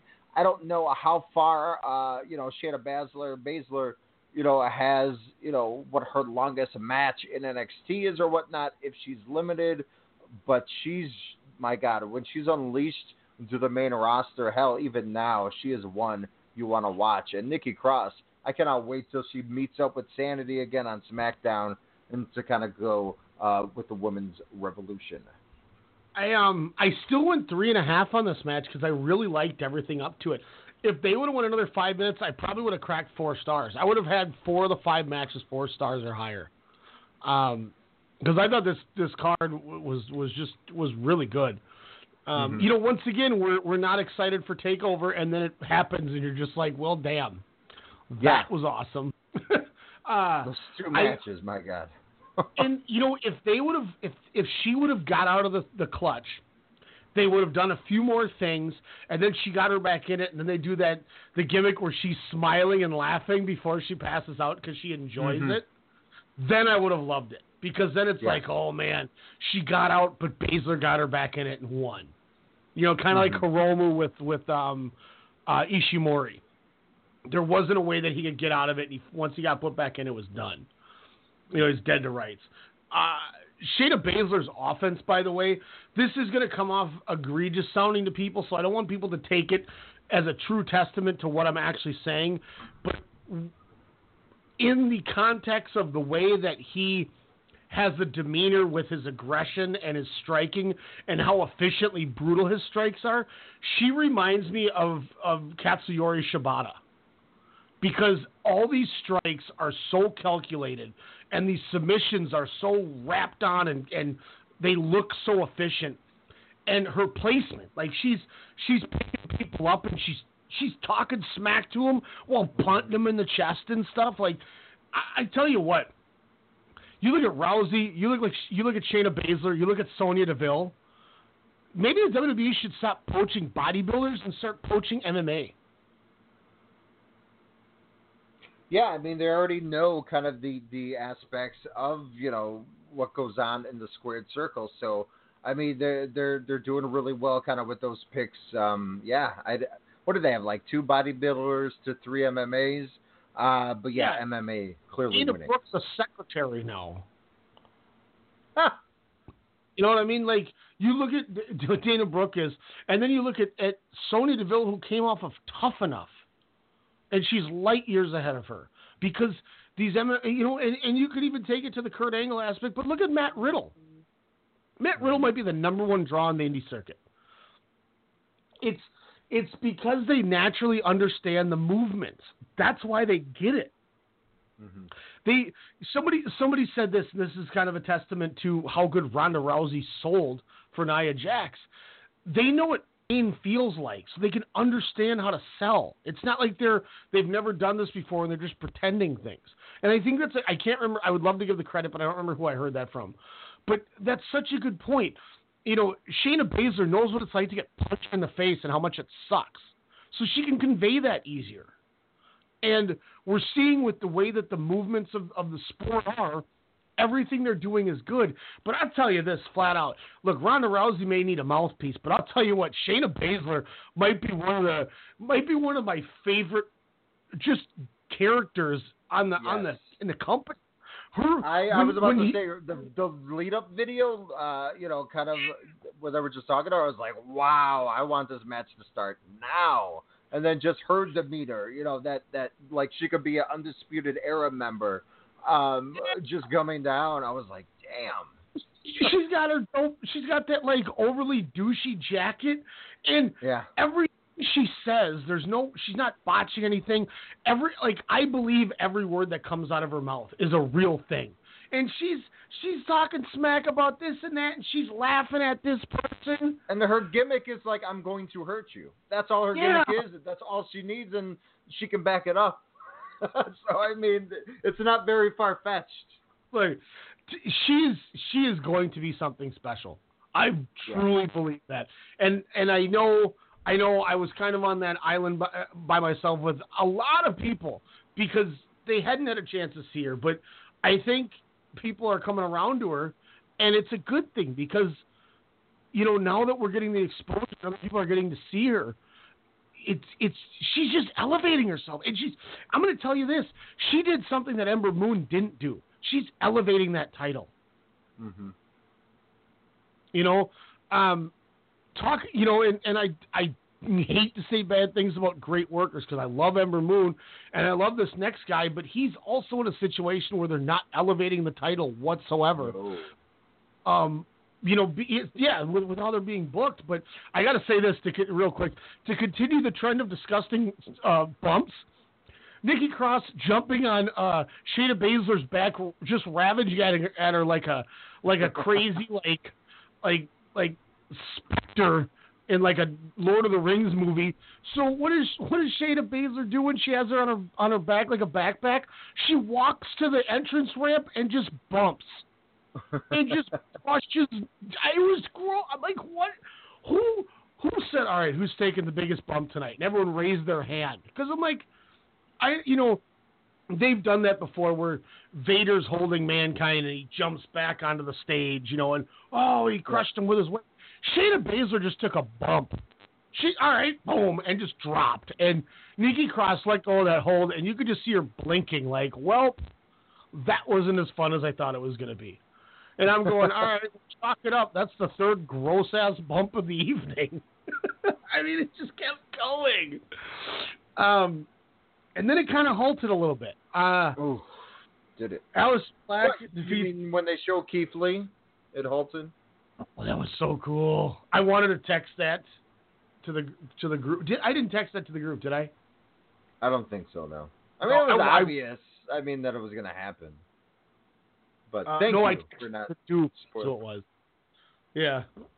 Alexa bitch or whatever somebody else said. I wish I saw the hold on, Kyle. Whoops. Anyway, Aleister Black. I'm just kidding. Aleister Black beats Lars Sullivan. I will tell you this. I gave the match 3 stars. I didn't necessarily enjoy the match, but I think the selling of the leg that Aleister Black gave, I think this might have not the best, obviously not the best match, but this might have been the best performance Aleister Black has had. Lars Sullivan did as much as he could, and that's why I gave it 3 stars. They worked as hard as they could, but it just progressively didn't work. Got better. It got better as the match went on. To be fair, they found the rhythm. That match shouldn't have followed any of the 3 matches before it. If you want to look at the way that I mean, I hate to say this, guys, but championship should not be the come down match. That's for sure. Yeah. I mean, but it's hard to come down after those matches. Two takeovers in a row. The kill match has been the kill match. Two pay-per-views in a row. Why is that? Because the main event is a much better feud. And I'll tell you this: if you were gonna, do you really have anything you want to add to Sullivan and Black, other than the botch? I forgot the botch. No, I mean, it was which botch was that? Remember the tweet? Shout out once again to Voices of Wrestling guys. I feel like they train their talent to bump without getting hit. He throws the black mass. He misses Lars Sullivan by about 2 feet, and Lars Sullivan bumps anyway. Mm-hmm. And then he does it to him again to be used as a falsie. And then he does it again to him. Oh. I do remember that now that you say that and that quote. But, this was definitely an NXT TV match. I don't think Lars Sullivan was quite ready yet. Especially with that Chicago crowd. But, the match did get better. This isn't something you will revisit, a la the tag match or even the Dream Ricochet bout there. Not to cut you off, but I get why they did it, too. You're putting this giant murdering monster to get your champion over and to make your champion look strong as a babyface. I understand why they did it. It just didn't work. Correct. The chemistry was just not there, from the early onset of the match there. But, they kind of, finally found it, like you said, when they started, working the leg there, Johnny. But, it was just something where it just, it didn't, go through. And, Aleister Black, like you said, he adapted to kind of where that match was finally going. He had the cell, the black mass, kind of, hitting that as he's in pain. And then pins, Lars Sullivan as the, the blood all over his face, the crimson mask as he lays on the mats, as he realizes he just lost.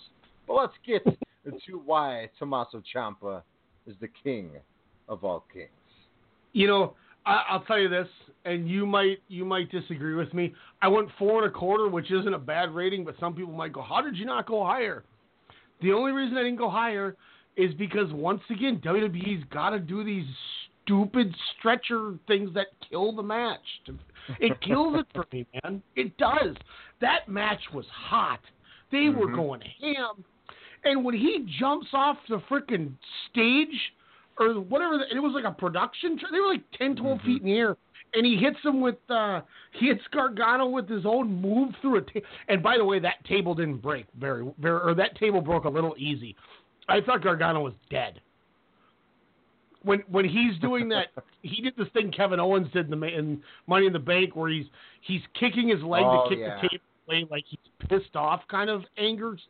Like, I'm like, ooh, that really hurt, And they built to this giant spot. And I'm glad that the finish was what it was, because I was starting to go, well, you went through all that to not even use that part of the ring. Mm-hmm.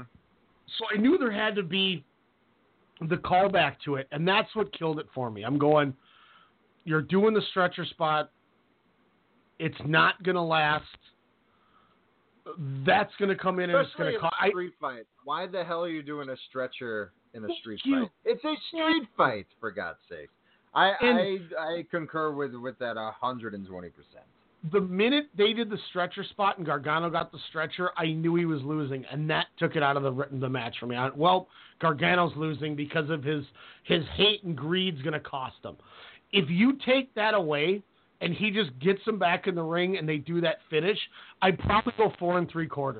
I'd probably sniff a 5-star, but don't go the full 5. But I like to. Mm-hmm. That was, and obviously finish, Gargano's, he brings Gargano back. He handcuffs Gargano Ciampa behind his back, and he's beating on him. It was great. Now, for those of you, what we're talking about earlier in the match, Ciampa took bolt cutters and cut the ring apron off and pulled the entire ring apron back. So all you saw was exposed boards a la Bully Ray and AJ Styles. Gargano finally gets back in the ring after beating on Ciampa, goes for his springboard or slingshot through the rope, like spear, and Ciampa cuts him off, and while his hands are handcuffed behind his back, he hooks Gargano's head, pulls him in the ring, and DDTs him on the open or the exposed. Awesome. Or did he pull him off the top rope? It was the middle rope there. What was crazy though? What was crazy is Ciampa was on the ground, and then all of a sudden he just gets up as Gargano's about to go through the rope and just hooks him. And I was like, how the hell did he do that? And then just that wicked dart was crazy. And I was like, wow. What hooked it for me, why I like this match a lot, was again the crowd. Like you said, it was on fire. But you know, kind of that last stretch, and of course, that DDT, but Gargano kind of having some heelish tendencies. You know, of course, who wouldn't be mad when your best friend, now enemy, takes your wedding ring off, throws it into the crowd? You know, just so many aspects, personal, kind of attacks that they were doing to each other, and Gargano looking like, you know, he's going to cross over to that side, you know, onto the psycho killer, you know, type of mindset there. So I liked how Gargano was kind of doing the mind games, or Ciampa was doing the mind games with Gargano there. Honestly, Tommaso Ciampa, I don't know what they can do with him up on the main roster, but this is a guy that doesn't need that exposure, and this is a guy that could stay on NXT for 4 or 5 years and just be that mainstay heel just to elevate everybody else, because he doesn't need to elevate himself. He's just the man all over. He doesn't even want the E to sell his merch, which is awesome. Love that. The E tweets an idea for a Ciampa a shirt, and he just replies, no, you're not doing it. You're not selling my stuff. No, it's so funny, and you know you're right too, because I feel like if Ciampa goes to the main roster, he's just gonna get lost in the shuffle because they won't use him in the right way, and it sucks, but it's true. Gargano's the guy who I think has it. Gargano. This may sound egregious, Alex, but so you know, cut me off if I'm wrong. Gargano's the closest thing to a white meat babyface that could elevate himself and win over the crowd, where the company has to do something with him since Daniel Bryan before Mania 30. So two things for that. I know you've been saying that probably since the I would say since last year, of course, but definitely since the Almas match in January. Oh, since DIY, man, when they finally used him. True. I think I know where you're going with that. If Daniel Bryan does indeed leave August 31st, do we see Gargano make the main roster at the Rumble and then progress to kind of build him as that next, like you said, that white meat babyface, you know, type of wrestler? And B. Crap, what was my B? Oh, I can swear. But I forgot what my B was. So figure that as I try to think of what that next question was. Well, and here's the thing, too, is Johnny Gargano, first and foremost, is one of the best wrestlers in the company. I mean, that's a fact. I don't know how much DGUSA I've watched back in the day with Brian and Demetrius and whatnot, where we're watching him, you know, he's working Yamato and guys like that, and it's just tremendous. I mean, he is just such a great worker. But he is the epitome of, you feel sympathy for him. He conveys sympathy. And it's so hard for these WWE babyfaces to get that. That's the problem I've said with the main roster, is nobody can get sympathy on that roster. Gargano's a guy who takes the way he's booked, and you feel for him. He makes you feel like he's in pain and struggling. But when that dude comes through the curtain, the roof blows off. Mm-hmm. I mean, I understand it's NXT, and you know that's the way things are. But if you want to look at the other NXT guys, I'll tell you flat out, I think he's more over than Finn Balor was. Really? Mm-hmm. Take a takeover pop of Balor's. Obviously, you have the you have the Demon entrance, or Balor. Demon think it's because of what it is, but yeah. If you listen to the way when Gargano comes out, that initial ha noise you hear is ridiculous. And the WWE knows it or the NXT, Triple H, whatever, whoever, doesn't matter, knows it because they're booking him in this feud with Ciampa over their championship. Mm-hmm. And in NXT, that's the one company that usually does it right with their wrestling lineage. You know what I mean? He's main evented the last three shows of this year. It's been Gargano in the main. Yeah. And he's lost two of these matches, and it doesn't hurt him. That's my point of how good he is as a babyface. And it conveys the sympathy. Exactly. A great baby can lose and come out better from the loss. Because that elevates it. It's exactly what I wanted from Jay White and Tanahashi. Mm-hmm. If you're going to have Tanahashi win, do it in a way that you still get Jay White over. And it didn't happen. And that, you know, and that's, I use that extreme because of the people in it. Tanahashi, I thought if anybody would be able to do it. Gargano's in that situation where he's getting over in losses and elevating other people. He's, as much as Tommaso Ciampa, yeah, he was dabbling in the ROH main event for a little bit before the end of his run, and he wasn't doing a lot otherwise indie-wise, but that the tag thing with Johnny Gargano, I will say the Cruiserweight Classic match with Gargano got him over. Yes, and Gargano helps elevate talent. Look at. You know, I had been preaching to people about Andrade Cien Almas, and everyone's kind of, well, I see why he's a good wrestler, but everyone talks about how great Zelina Vega got him over, and I'm one of the biggest proprietors on that, too. I will not disagree with that. But you can't tell me that match with Gargano where Almas got to be himself, and Gargano got to benefit off of how good he was, but also help convey how brutal he is. That match got Almas over as much as it did Gargano. And Almas has been a different breed since then. Mm-hmm. Johnny Gargano is something special, and he deserves good. He's a guy that deserves to get pushed in this company. It's like we said with Cesaro. Cesaro deserves to get pushed.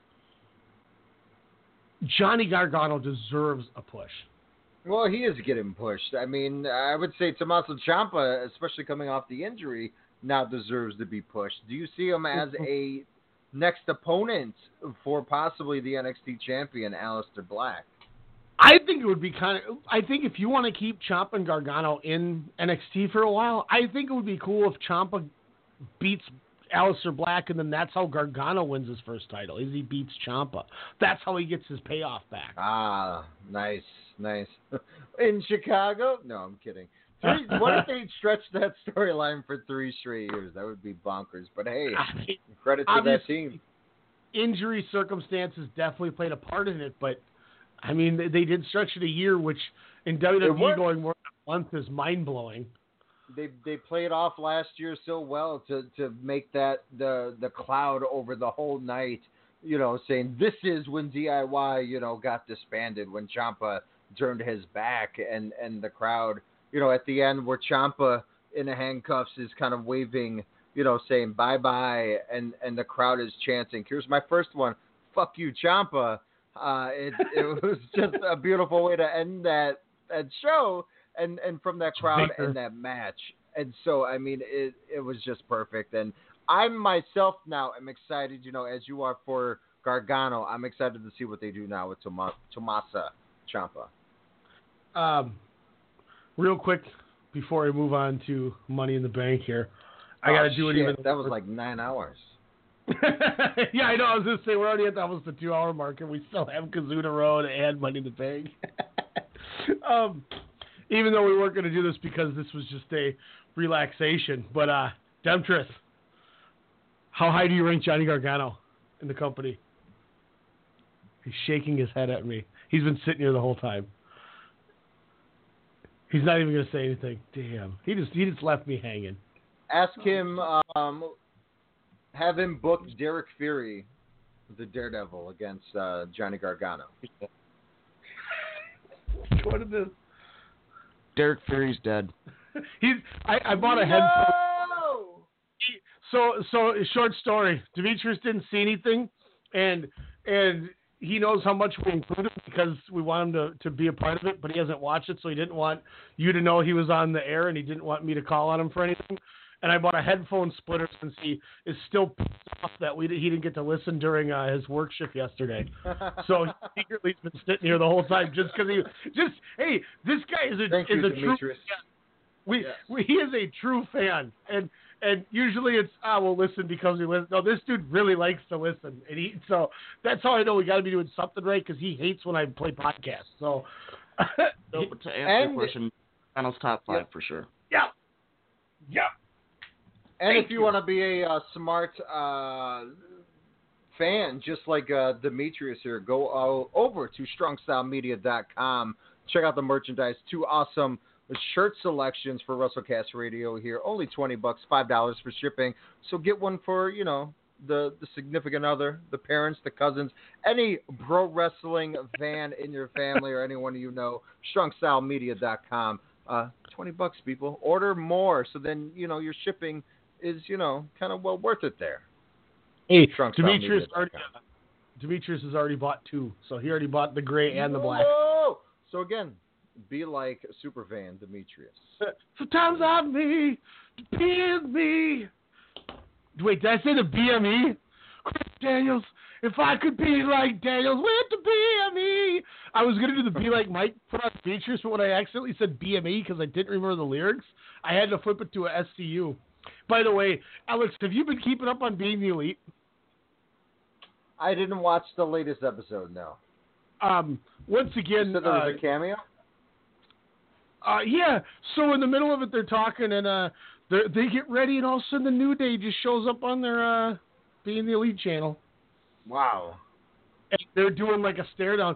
And here's the kicker at the end of it when, after Omega wins, they're like, oh, that was awesome. And Nick Jackson's like, I feel like we're athletic and they're athletic and we can beat them in something else that involves three, 3-on-3. And Kenny Omega's like, it'll have to be on a neutral site.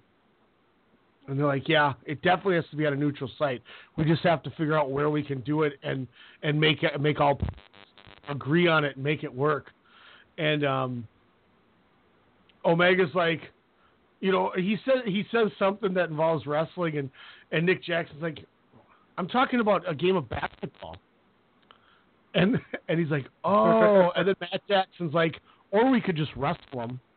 And they all turn and they go, we could. And then the episode ends. And I'm like, oh, they just threw, like, is that a cliffhanger?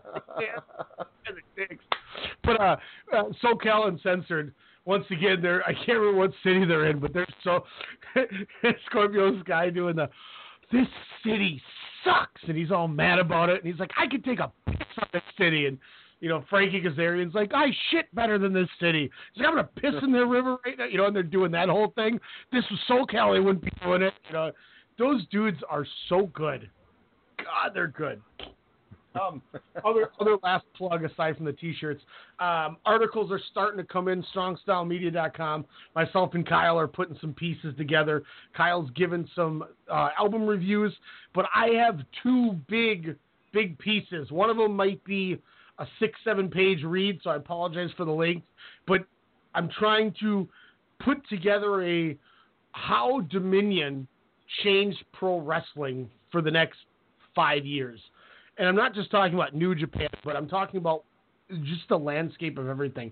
So when I get that out, hopefully you guys enjoy. Are you taking my gimmick? Are you going to interview me on my thoughts on how that pay-per-view was going to change the landscape?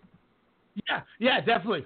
I want to incorporate some of that, but I also want to incorporate the way that the matches were booked on how that's going to change the booking for the next 2 years of New Japan.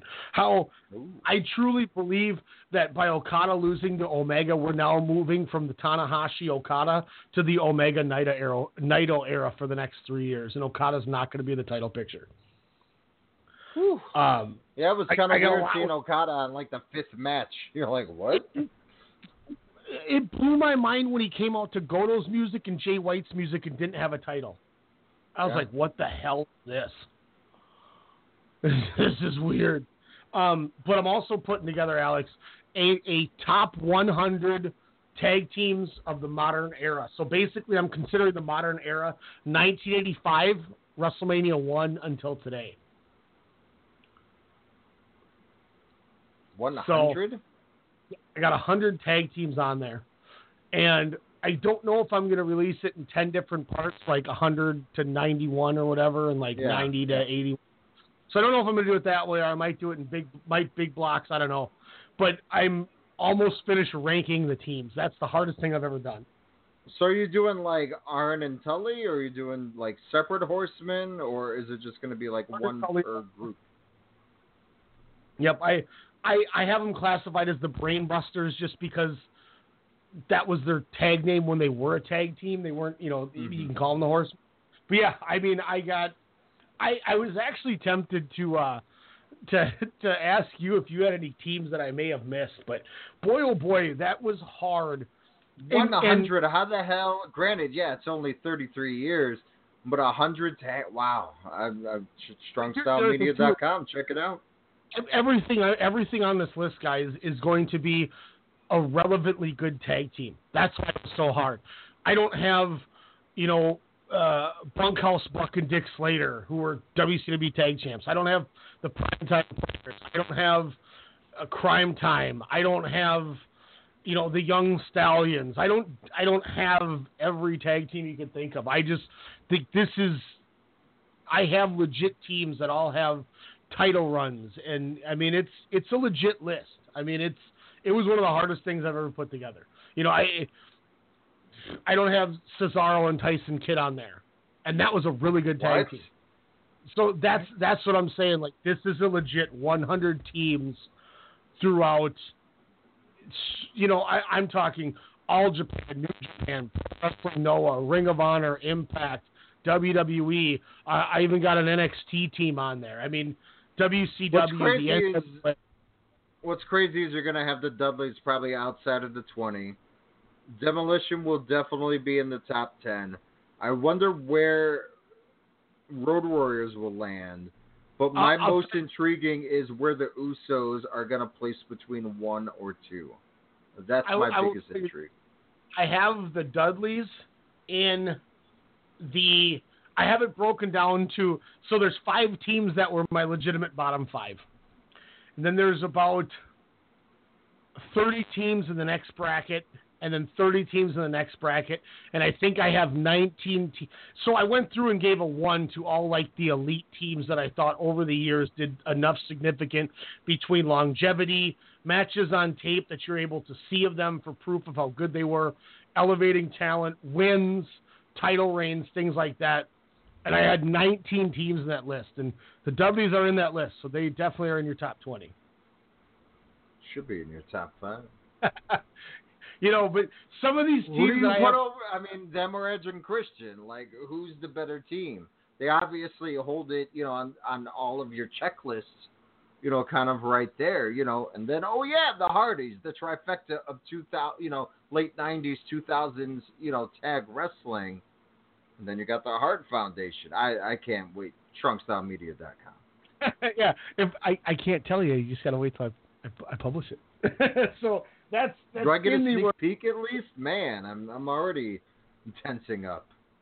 I'll tell you what, if you want, before I do the write-ups for all the teams, because I got to do a write-up to make the article work, I will send you the 1 through 100 ranking. How about that? Ooh. God, this is going to be a fun read. I can't wait. It's fun. It's fun. I can't wait. I can't wait to get cracking on this stuff. But Money in the Bank, it had your lows that these normally do. But I'll tell you what. We have 1, 2, 3, 4, 5, 6. We had 9 matches. I only had 3 matches, 2.5 or less. Wow, and that was the first 3. But I'm bummed. Meaning the pre-show. Now, I didn't see the pre-show. I was too mad it was on the pre-show. Did you watch the Club Bludgeons? No, I was mad because just like that, and also I knew the outcome. So I was mad at that already. So I was like, nope. What's the difference between the jobbers becoming bludgeoners? Yeah. Except outfits. So going through this opening match, Daniel Bryan defeats Big Cass with the heel hook. Alex, I went 3.5 on this match. Again, man, the first 3-4 minutes, I was like, oh boy, where is this going? And then it just picked up. You know, Daniel Bryan was giving his damnness in this match to make Cass look good, and in some spots, Cass looked awkward as hell. But you know, they finally got a rhythm. You know, kind of in the final 5-6 minutes of the match. There, this was better than their first match, which again, I would have given it a 3. This match, yeah, I agree, 3.5. You know, this was better than I expected, but it was great to see the yes chance kind of at the end as Bryan won. Yeah, it was a fun match. It was better than I expected. Daniel Bryan worked really hard, and I you could tell Big Cass was trying. The faraway slam that he did off the rope, the second rope was awesome. Yeah, and that's the one kind of off with the release was that was the best match I've ever seen Big Cass have. Exactly. I'm like, damn, that's his ass off. And for working his ass off, he got fired. Yeah. Remember that, Demetrius. Remember that. Second match. Worst match on the show for me. Worst match of the decade. It wasn't even a match. This was disgusting. So I went 2 stars on it because I thought, like, I loved the intensity. The fact that they were willing to actually do that kind of a match. Yeah, like it had a couple minutes of you know, back and forth, and then it just turned into a squash, which from a booking standpoint, it's going to just, it's pissed. Exactly. And that's why I give them that much credit, is they knew people were going to be pissed at the way that match was, but in their efforts to continue to try to get Lashley over, they did it. And they did it well, and I appreciate the fact that they had the balls to try it. Now, with that being said, he does 3 of those stalling vertical suplexes, and then when he pinned him, I kind of went, oh, it's over. I thought it was going to be more than that. So that's why you were 2 stars. Demetrius said part of the reason that he heard they did that is because Zayn came into it with a busted knee and shoulder, and it was get him in and get him out so he could go get his time off. I think he was just embarrassed of what the hell happened to just what he's had to do over the last month on TV there. Good God, I'd rather have him fight Kevin Owens for the gajillion time than to see this monstrosity of weeks on TV. Sammy just looks so just out of it.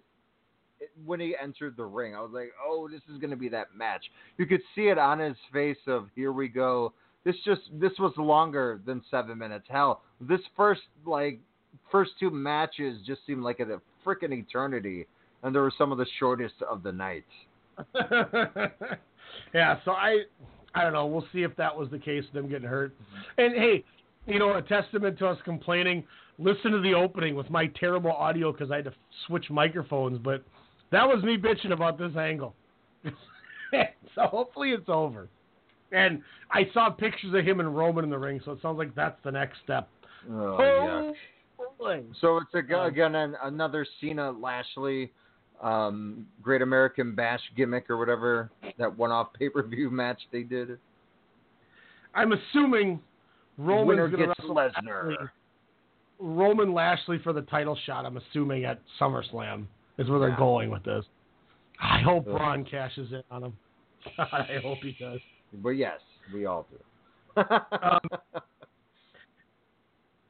Written, unless you're Doug Williams, then you're tight as hell. Next up, Seth Rollins defeats Elias. I went 3.5 again on this. I thought this was the best match Elias has ever had. I was about to say, I gave it 4 stars because of Elias's tremendous, I would say pulling some tricks out of his bag here. Yeah, he came to play in this match. He was going toe-to-toe with Seth Rollins, and I thought it was great. You know, and it's another one of those, you can chalk it up and you know, his, I don't want to say wrestler of the year, because he's, you know, as good as Rollins been, he's not the wrestler of the year, but this is another match that puts him on the ballot or gets him near the ballot. You know, if you're doing a top 10 wrestler of the year, he's on it right now. Mm-hmm. I don't want to say wrestler of the year because, not to put over New Japan, but let's not forget about Okada, Omega, like Ospreay, and Hiromu. Yeah. Those four guys. I would throw Jay White on that list right now. And I would put Zack Sabre before Slide on that list. Yep, yeah. Zack Sabre's been having a great year. You know, he's obviously trailing up with Suzuki at one point, and yep. you can definitely you could definitely put Johnny Gargano on that list too. So I mean, Rollins isn't number Styles, one, but I think he's putting together with what they're giving on Mondays enough to at least get on the ballot, I think. And I give him credit. Resurgence mm-hmm. of character and style after this Intercontinental win, I think, has been huge. I'm enjoying watching his matches again, even though they're the exact same matches. But again, just his demeanor and the character has been a nice turnaround. Again, he seems motivated again to, you know, be in the ring. So it was a great match. Elias, you know, my God, just the dives he was kind of getting in. I thought for a second he was going to pick up the strap there, but I thought this was a fun match. Yeah, it'll be interesting where they go. I liked how they played the knee angle, you know, kind of towards the end there. Which, you know, again, as a wrestling fan, I was like, wait, are they really going to give Elias the title? But, of course, Seth doing heelish tendencies, pulling those pants a little bit more to kind of gain that victory with the roll-up, I thought was a good end for that match, which it doesn't hurt Elias in that aspect either.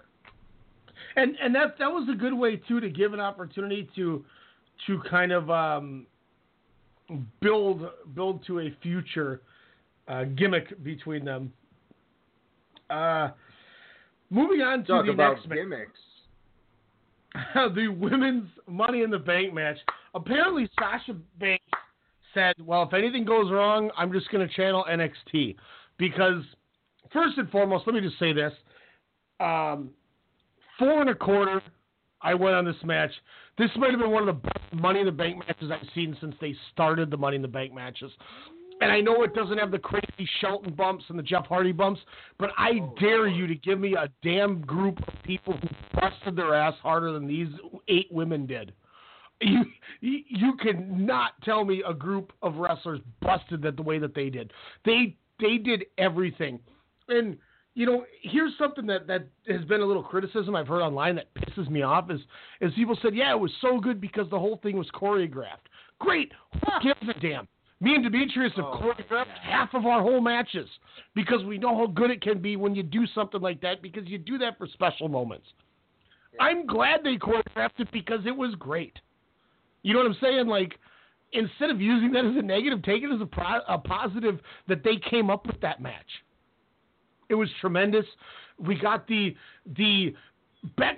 only thing that hurt this match was Bliss was late to stop Becky at the end. That's the only thing that hurt the match for me. I would have went 4.5 otherwise.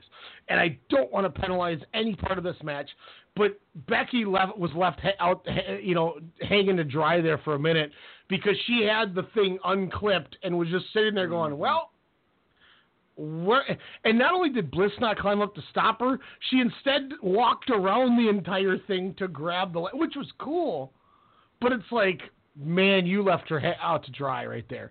Now, to be fair, Bliss got her ass kicked for 20 minutes. I mean, that woman got destroyed. But the MVP of all this, and this is one of the reasons, Alex, that I'm using to defend my Charlotte is better, or Sasha's better than Charlotte, is Ember Moon went for a drop toe hold on the open ladder, and the ladder closed. So what did Sasha do? She didn't do a Lars Sullivan, Aleister Black, and just go with it. She stopped herself, looked at Ember Moon, and said, stand up. And called on the fly, she forearmed her, said, hit me back into a high cross body. What does Ember Moon do?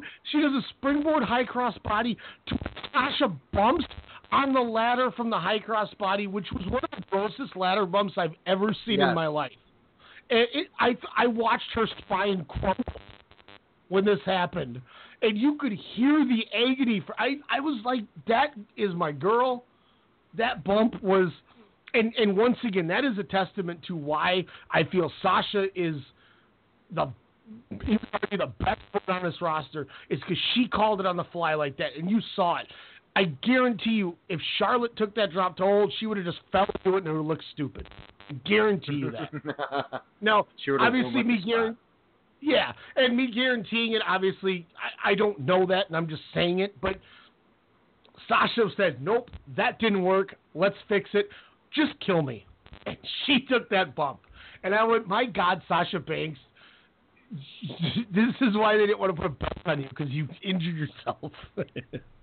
But the bumps she took, the bumps Alexa Bliss took, the way that they worked it, and as much as there was a little downtime, I love the standoffs they had. The Becky Charlotte standoff. I loved Lana, of all people, who was she's not good. She tries, and you cannot discredit that. You see how hard she tries, but she's not good.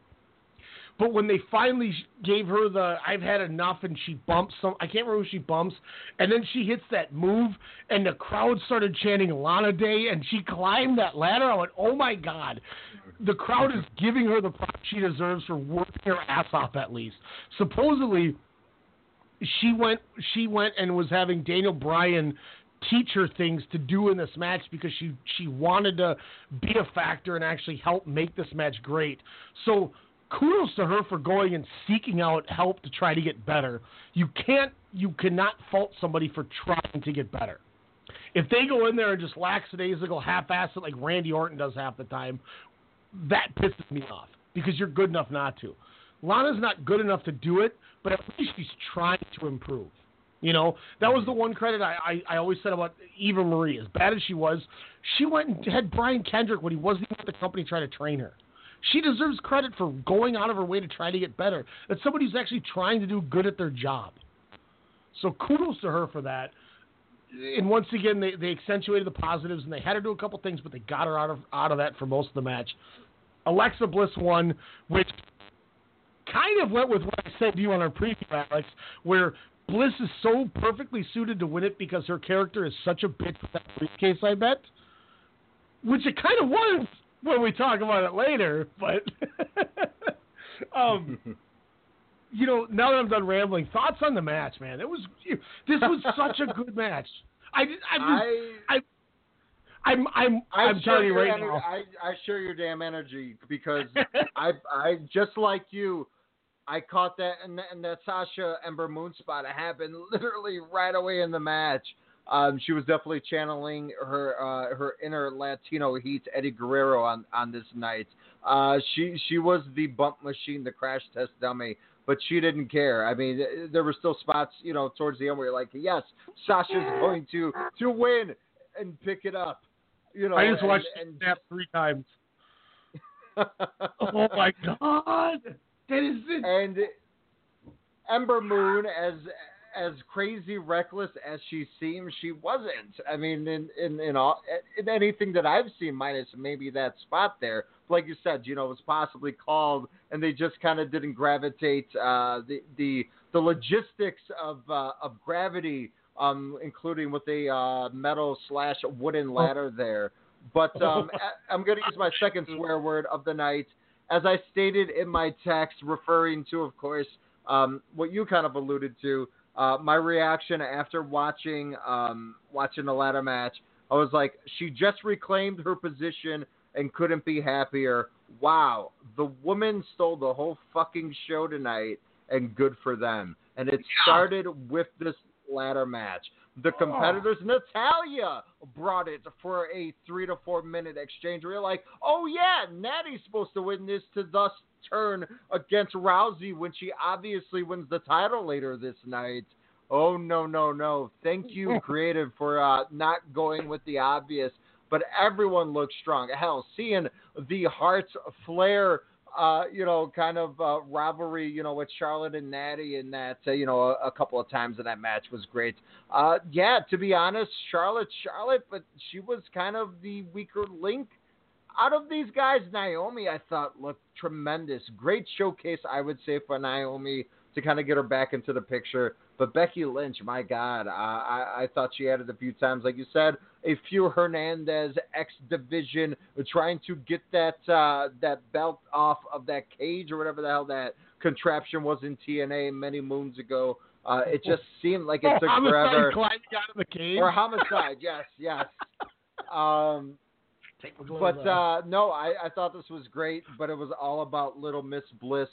As you stated, she would be fun to have that briefcase, that title shot to carry along for a long, long time. But it was definitely nice to see her get the win there and kind of surprise Becky Lynch there. So I thought this was a hell of a match, tremendous by everyone, including the announcers, putting every competitor over in that Money in the Bank.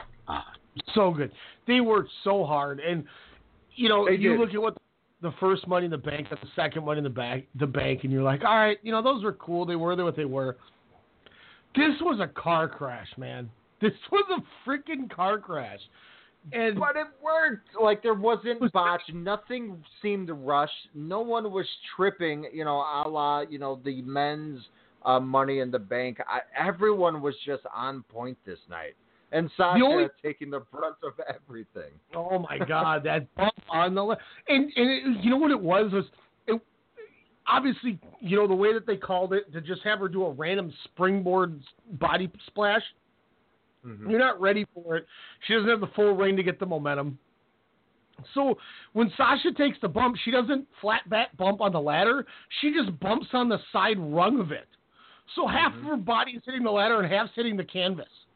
It was like somebody posted a picture of that on Twitter and was like, this is how you get spinal bifida. Like, it was disgusting. Like, I was like, God, she's at my scoliosis. Like, it was, that was one of the most, that was I think one of the most painful bumps I've ever seen on a ladder. And there was one during the men's Money in the Bank match with more of the sloppiness that you mentioned. That was equally as gross, but I think because this was calculated, this was one of the grossest things I've ever seen. Like, this was Joey Mercury getting hit with that ladder at Armageddon by the Hardys gross, where he's bleeding all over because of what the bump she took. Like, she voluntarily was like, that didn't work. I'm going to call this up fly. Kill me.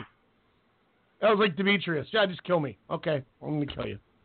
And it was almost as gross as the crowd reaction in the next match, right? So that was downright ugly. Alex, I went 2.25 on Roman Reigns, Jinder Mahal. The only reason I went that high is I cannot discredit how hard they actually tried to work. Wow, I was gonna say, yeah, I thought they put on a pretty well calculated basic match, but Jinder Mahal, what, 2 months in a row now? Looking like he finally belongs in the ring. Here's what hurts me with the match is when you're watching it live on TV and you're grading it, the crowd took me out of the match, and I think that is kind of BS for the crowd to do. I agree. I was pissed. But it also, to be fair, they paid their ticket. It is what it is. I get that. John Cena, again, he gets booed. It's with Roman Reigns, literally, they showed the graphic. Even before they showed the graphic, boos. And I get it. And I'm with you. But, I mean, just, again, the match that they put on, again, it wasn't a masterpiece, but it was something where Mahal, you could see improvements. You could see Roman Reigns definitely is not ready for prime time. It was irritating him, the wave and the CM Punk chants, and whatnot. But for me, I thought Jinder Mahal was the MVP of this match. One of the better, performers. No, actually, that's a stretch. But, for me in this match, this was all about Jinder Mahal. I thought he played it off really well. He looked good at performing, you know, his limited moveset there. I thought the ending was shit. But you know, it is what it is. But the crowd just, you know, it just, oh, that was my third. I'm done. But, you know. But that was a good one. I just thought it was great, but the cast just, or the crowd just really, really pissed me off. Vince, I think he's doing this for a reason, for what's going to hopefully happen at SummerSlam with the cash-in. I will say this, though, too. Like, you know, Jinder Mahal put on a chin lock. I went to the bathroom. I went and got I made a gin and water from the gin that I bought in case you were over. And then I came back, and then I set it back down and made a waffle for Sydney and came back out. And when I sat back down, he still had him in the headlock, and I went, okay. Armbar. Yeah, I'm like, come on, man. You know, and a testament to Jinder, Roman had the same match with Samoa Joe, and it sucked. So this is more and more proof to me that maybe it's not Jinder, you know, maybe it was Roman. Listen to this list. This is on off of Reddit from the live people that were live there with what they chanted. Somebody wrote down everything that they were chanting. These were the ones that they could make out that they heard. We heard RVD, EC3, yep. Boring, We Don't Care, Rusev Day, CM Punk, Beach Ball, You Bowl Suck. When the security guard broke the beach ball, an asshole chant came out. They did the wave. Then an end the match chant started. They went to a delete. They began chanting UFC, NXT. Then there was a Johnny Wrestling Psycho Killer chant that broke out. A Velveteen chant. A Ricochet.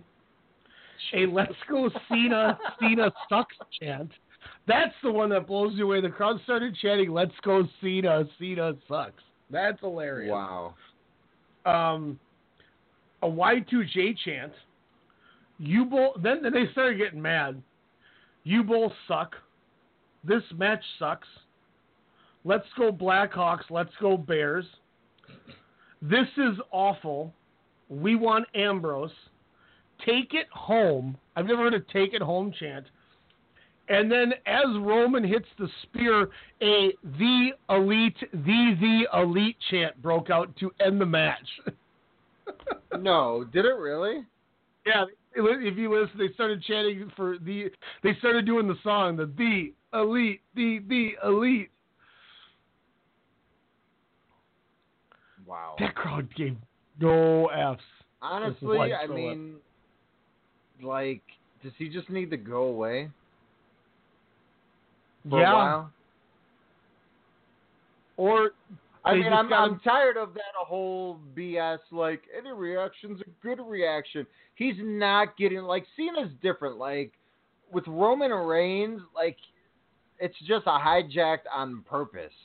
And, like, it just doesn't suit that reaction scenario in any way possible. I mean, I'm not saying turn him heel or do this and that. They just need to do something entirely different, like just take him off TV. Like we said when he was gone after he got hit with his second, you know, PED gimmick last year. Raw was enjoyable because you're like, you know, it wasn't no like, where's Roman? It was like, oh, wow, character development for 5 other wrestlers tonight. Let's see what they do next week.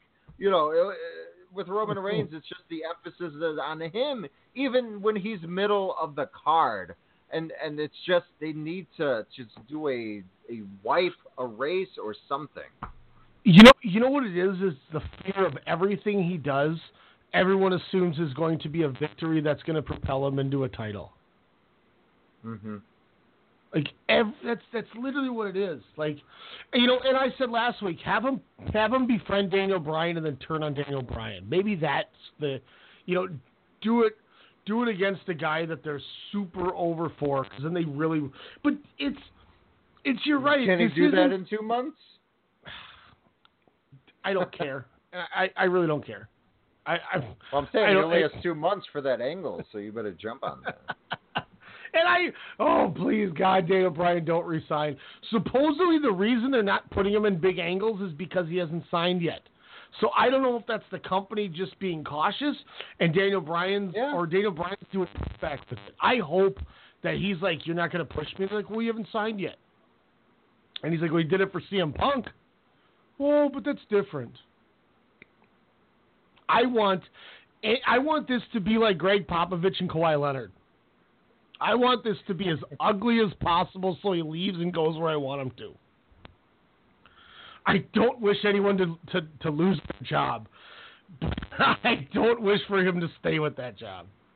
Yeah. I'm sorry. Wow. You know, he can come back in 2 years for all I care. But it's, you know, and your Cena point is so true. Cena, they booed. But Roman's getting, like, go away heat.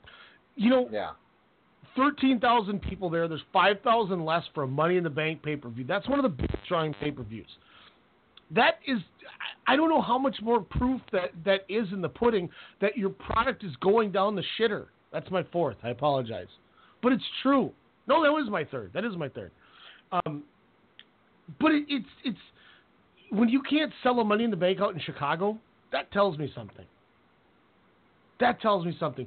Roman Reigns is getting go away heat. He's not getting Cena heat. It's, we don't want you here. Oh. There we go. On my end, I heard like crazy static. Like, It was the E signaling. Yeah. They don't like me saying the word go away heat for Roman. But we'll move on here because we only got 40 minutes until we know that Blog Talk's going to kick us. So we got to rock here. Carmella defeated Asuka with the return of James Ellsworth in an Asuka mask. You know, I didn't want to say this before, but I actually went 3 stars on this match, Alex. I enjoyed it. I concur, man. I thought Carmella held her own. She's playing a character. Again, she's wrestling. She's the champion because of her character.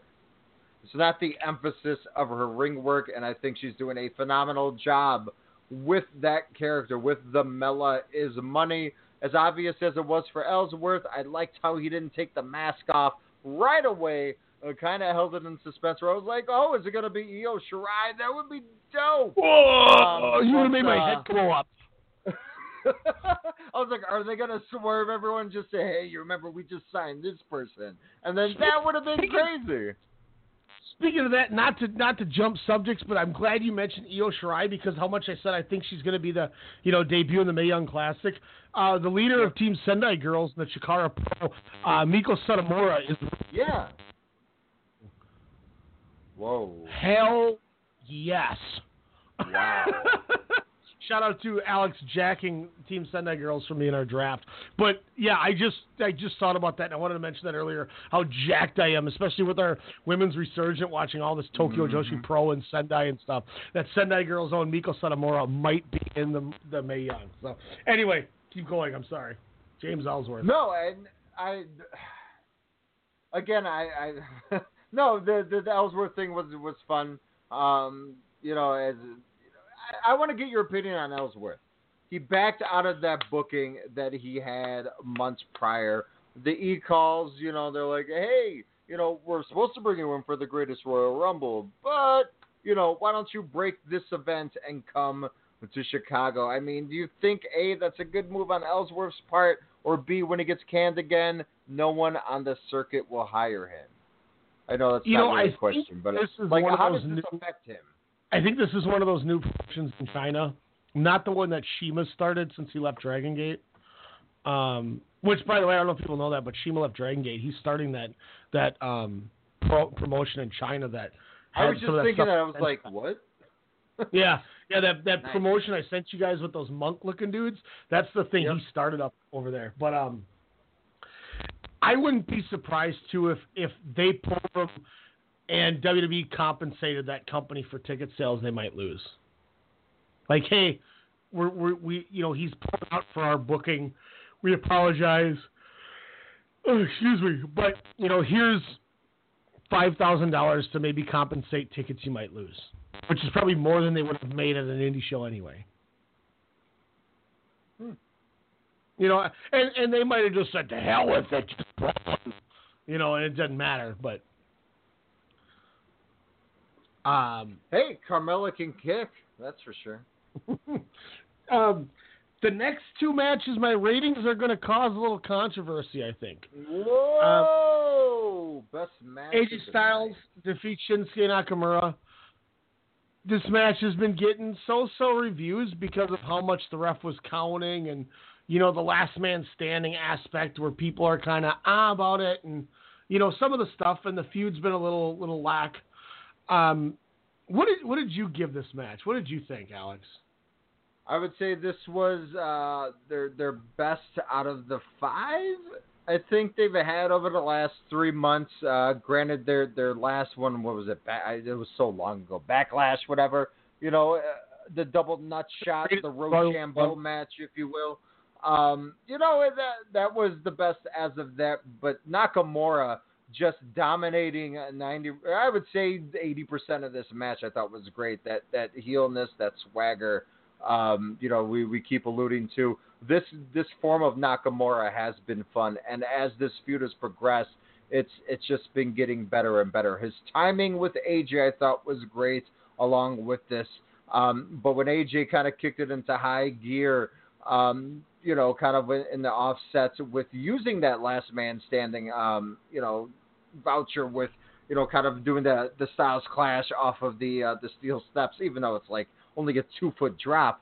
But that third phenomenal forearm to kind of end the match was just done with such velocity. I thought, I was like, oh yeah, you would get knocked out, you know, from that there. But Nakamura even, you know, doing the running off of all three announced tables to deliver the Kinshasa, I thought was a great spot. But I would say why I thoroughly enjoyed this match was it looked like they finally clicked.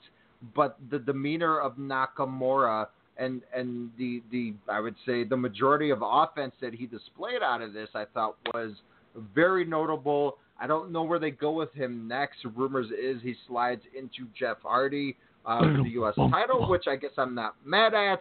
But again, Nakamura, I'm sorry. If you lose to a feeble, beaten down Jeff Hardy, then creative, they definitely have nothing for you. How do you rate the match at all? I would give it about a 4-star. A lot of people would go on about 3.5 has been the consensus on it. I'll say this, Alex, as opposed to their matches and you know, WWE through 6 months, Alex, I went 5 freaking stars on this match. I thought this was the best match WWE in the entire year of 2018. I loved every waking minute of this match. Some people were mad with the length. I was praising that they went 31 minutes or whatever. I loved it. And this is the Nakamura I've been clamoring for. Yes. This was one of the best heel performances I've seen anybody do in years. The fact of how he's still an asshole where he's dead from taking a Styles Clash off the steps of the floor to lean against the table to still scream, come on, 29 minutes into the match to get busted his nuts through his throat. The way that Styles was so beaten and destroyed, he pulled what Silas Young did. The only way he could make it to his feet for the 10 was to roll off the table so his feet are touching. I thought this match was everything I could have asked for. I obviously, when I say WWE, I'm not talking NXT with the Gargano-Almas match, but this match on WWE proper is my favorite match of the entire year. I think this is about my 7th or 8th favorite match as well on the entire year. I know not a lot of people nobody was as high. You were higher than most, even as it was with 4. I was going to say 4 3/4, but I was like, he's going to laugh at me. But honestly, I would give it like a... I had a fun time with this match. Like you said, the length, I could have went 20 more minutes with this match. Like, just the story and just them beating the shit out of each other was wonderful. I mean, Nakamura was a delight to kind of see this character finally burst out of him. I loved it. I loved everything. And that's part of the reason I wanted you to go first too, was I was like, well, we'll get your take before I feed my, proprietary craziness that I could have. Also, one of the best spots is when he's about to hit the Clash, and then he slides out of the way as Nakamura is about to dick punch him.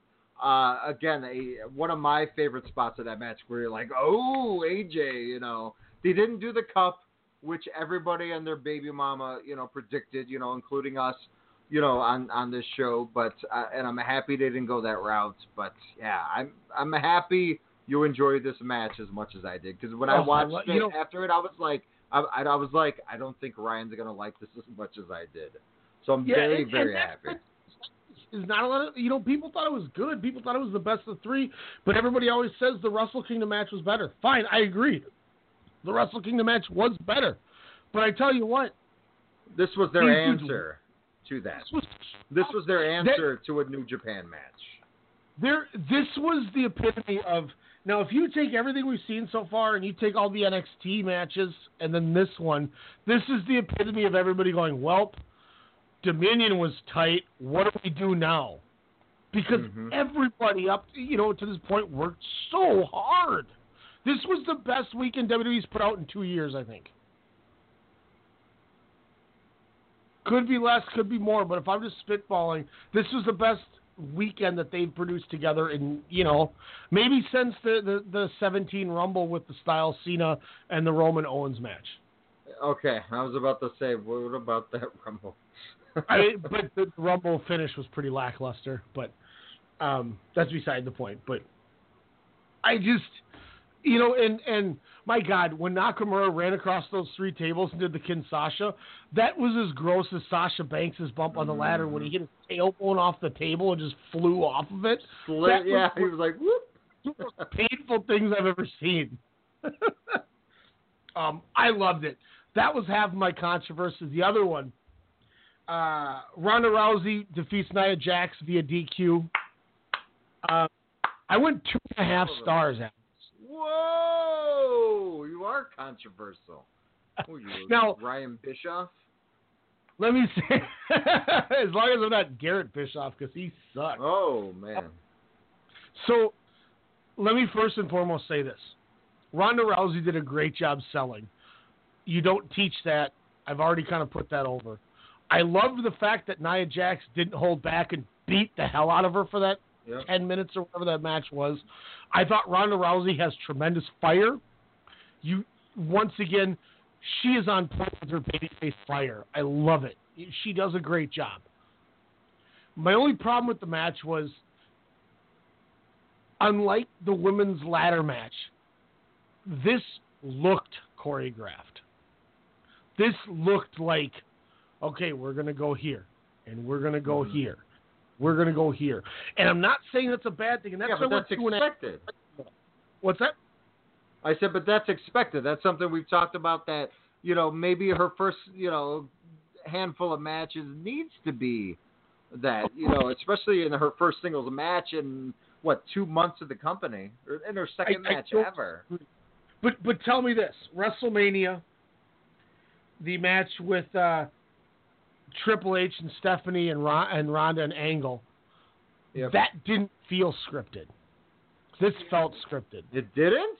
I felt that was more scripted than this. I thought Nia was, like you said, that fire. I thought this was one of the best, if not the best, Nia Jax match, where you could see her kind of taking control. Maybe that's the scripted choreographed, of the match that you're maybe alluding to, but I thought Nia took control when she needed to take control in that match. And I thought Rousey, not only with her, abilities in the ring, her mannerisms, her facials, her character, from her coming out where I was like, oh, she's smiling, but I was like, wait, but I get it. Like she's happy to be there, but she's also happy that she's going to inflict pain on Nia Jax. And, I thought this was great. The power bombs, that she was giving Rousey. Yes, it was a little overdone kind of towards the end.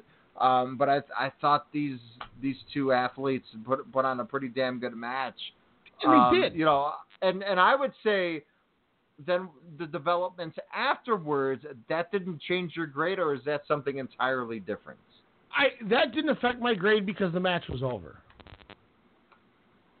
So I can't grade something that isn't in the match. It's kind of the way I with New Japan, just like a show or two ago, you're like, whoa, but the events after elevated it to this.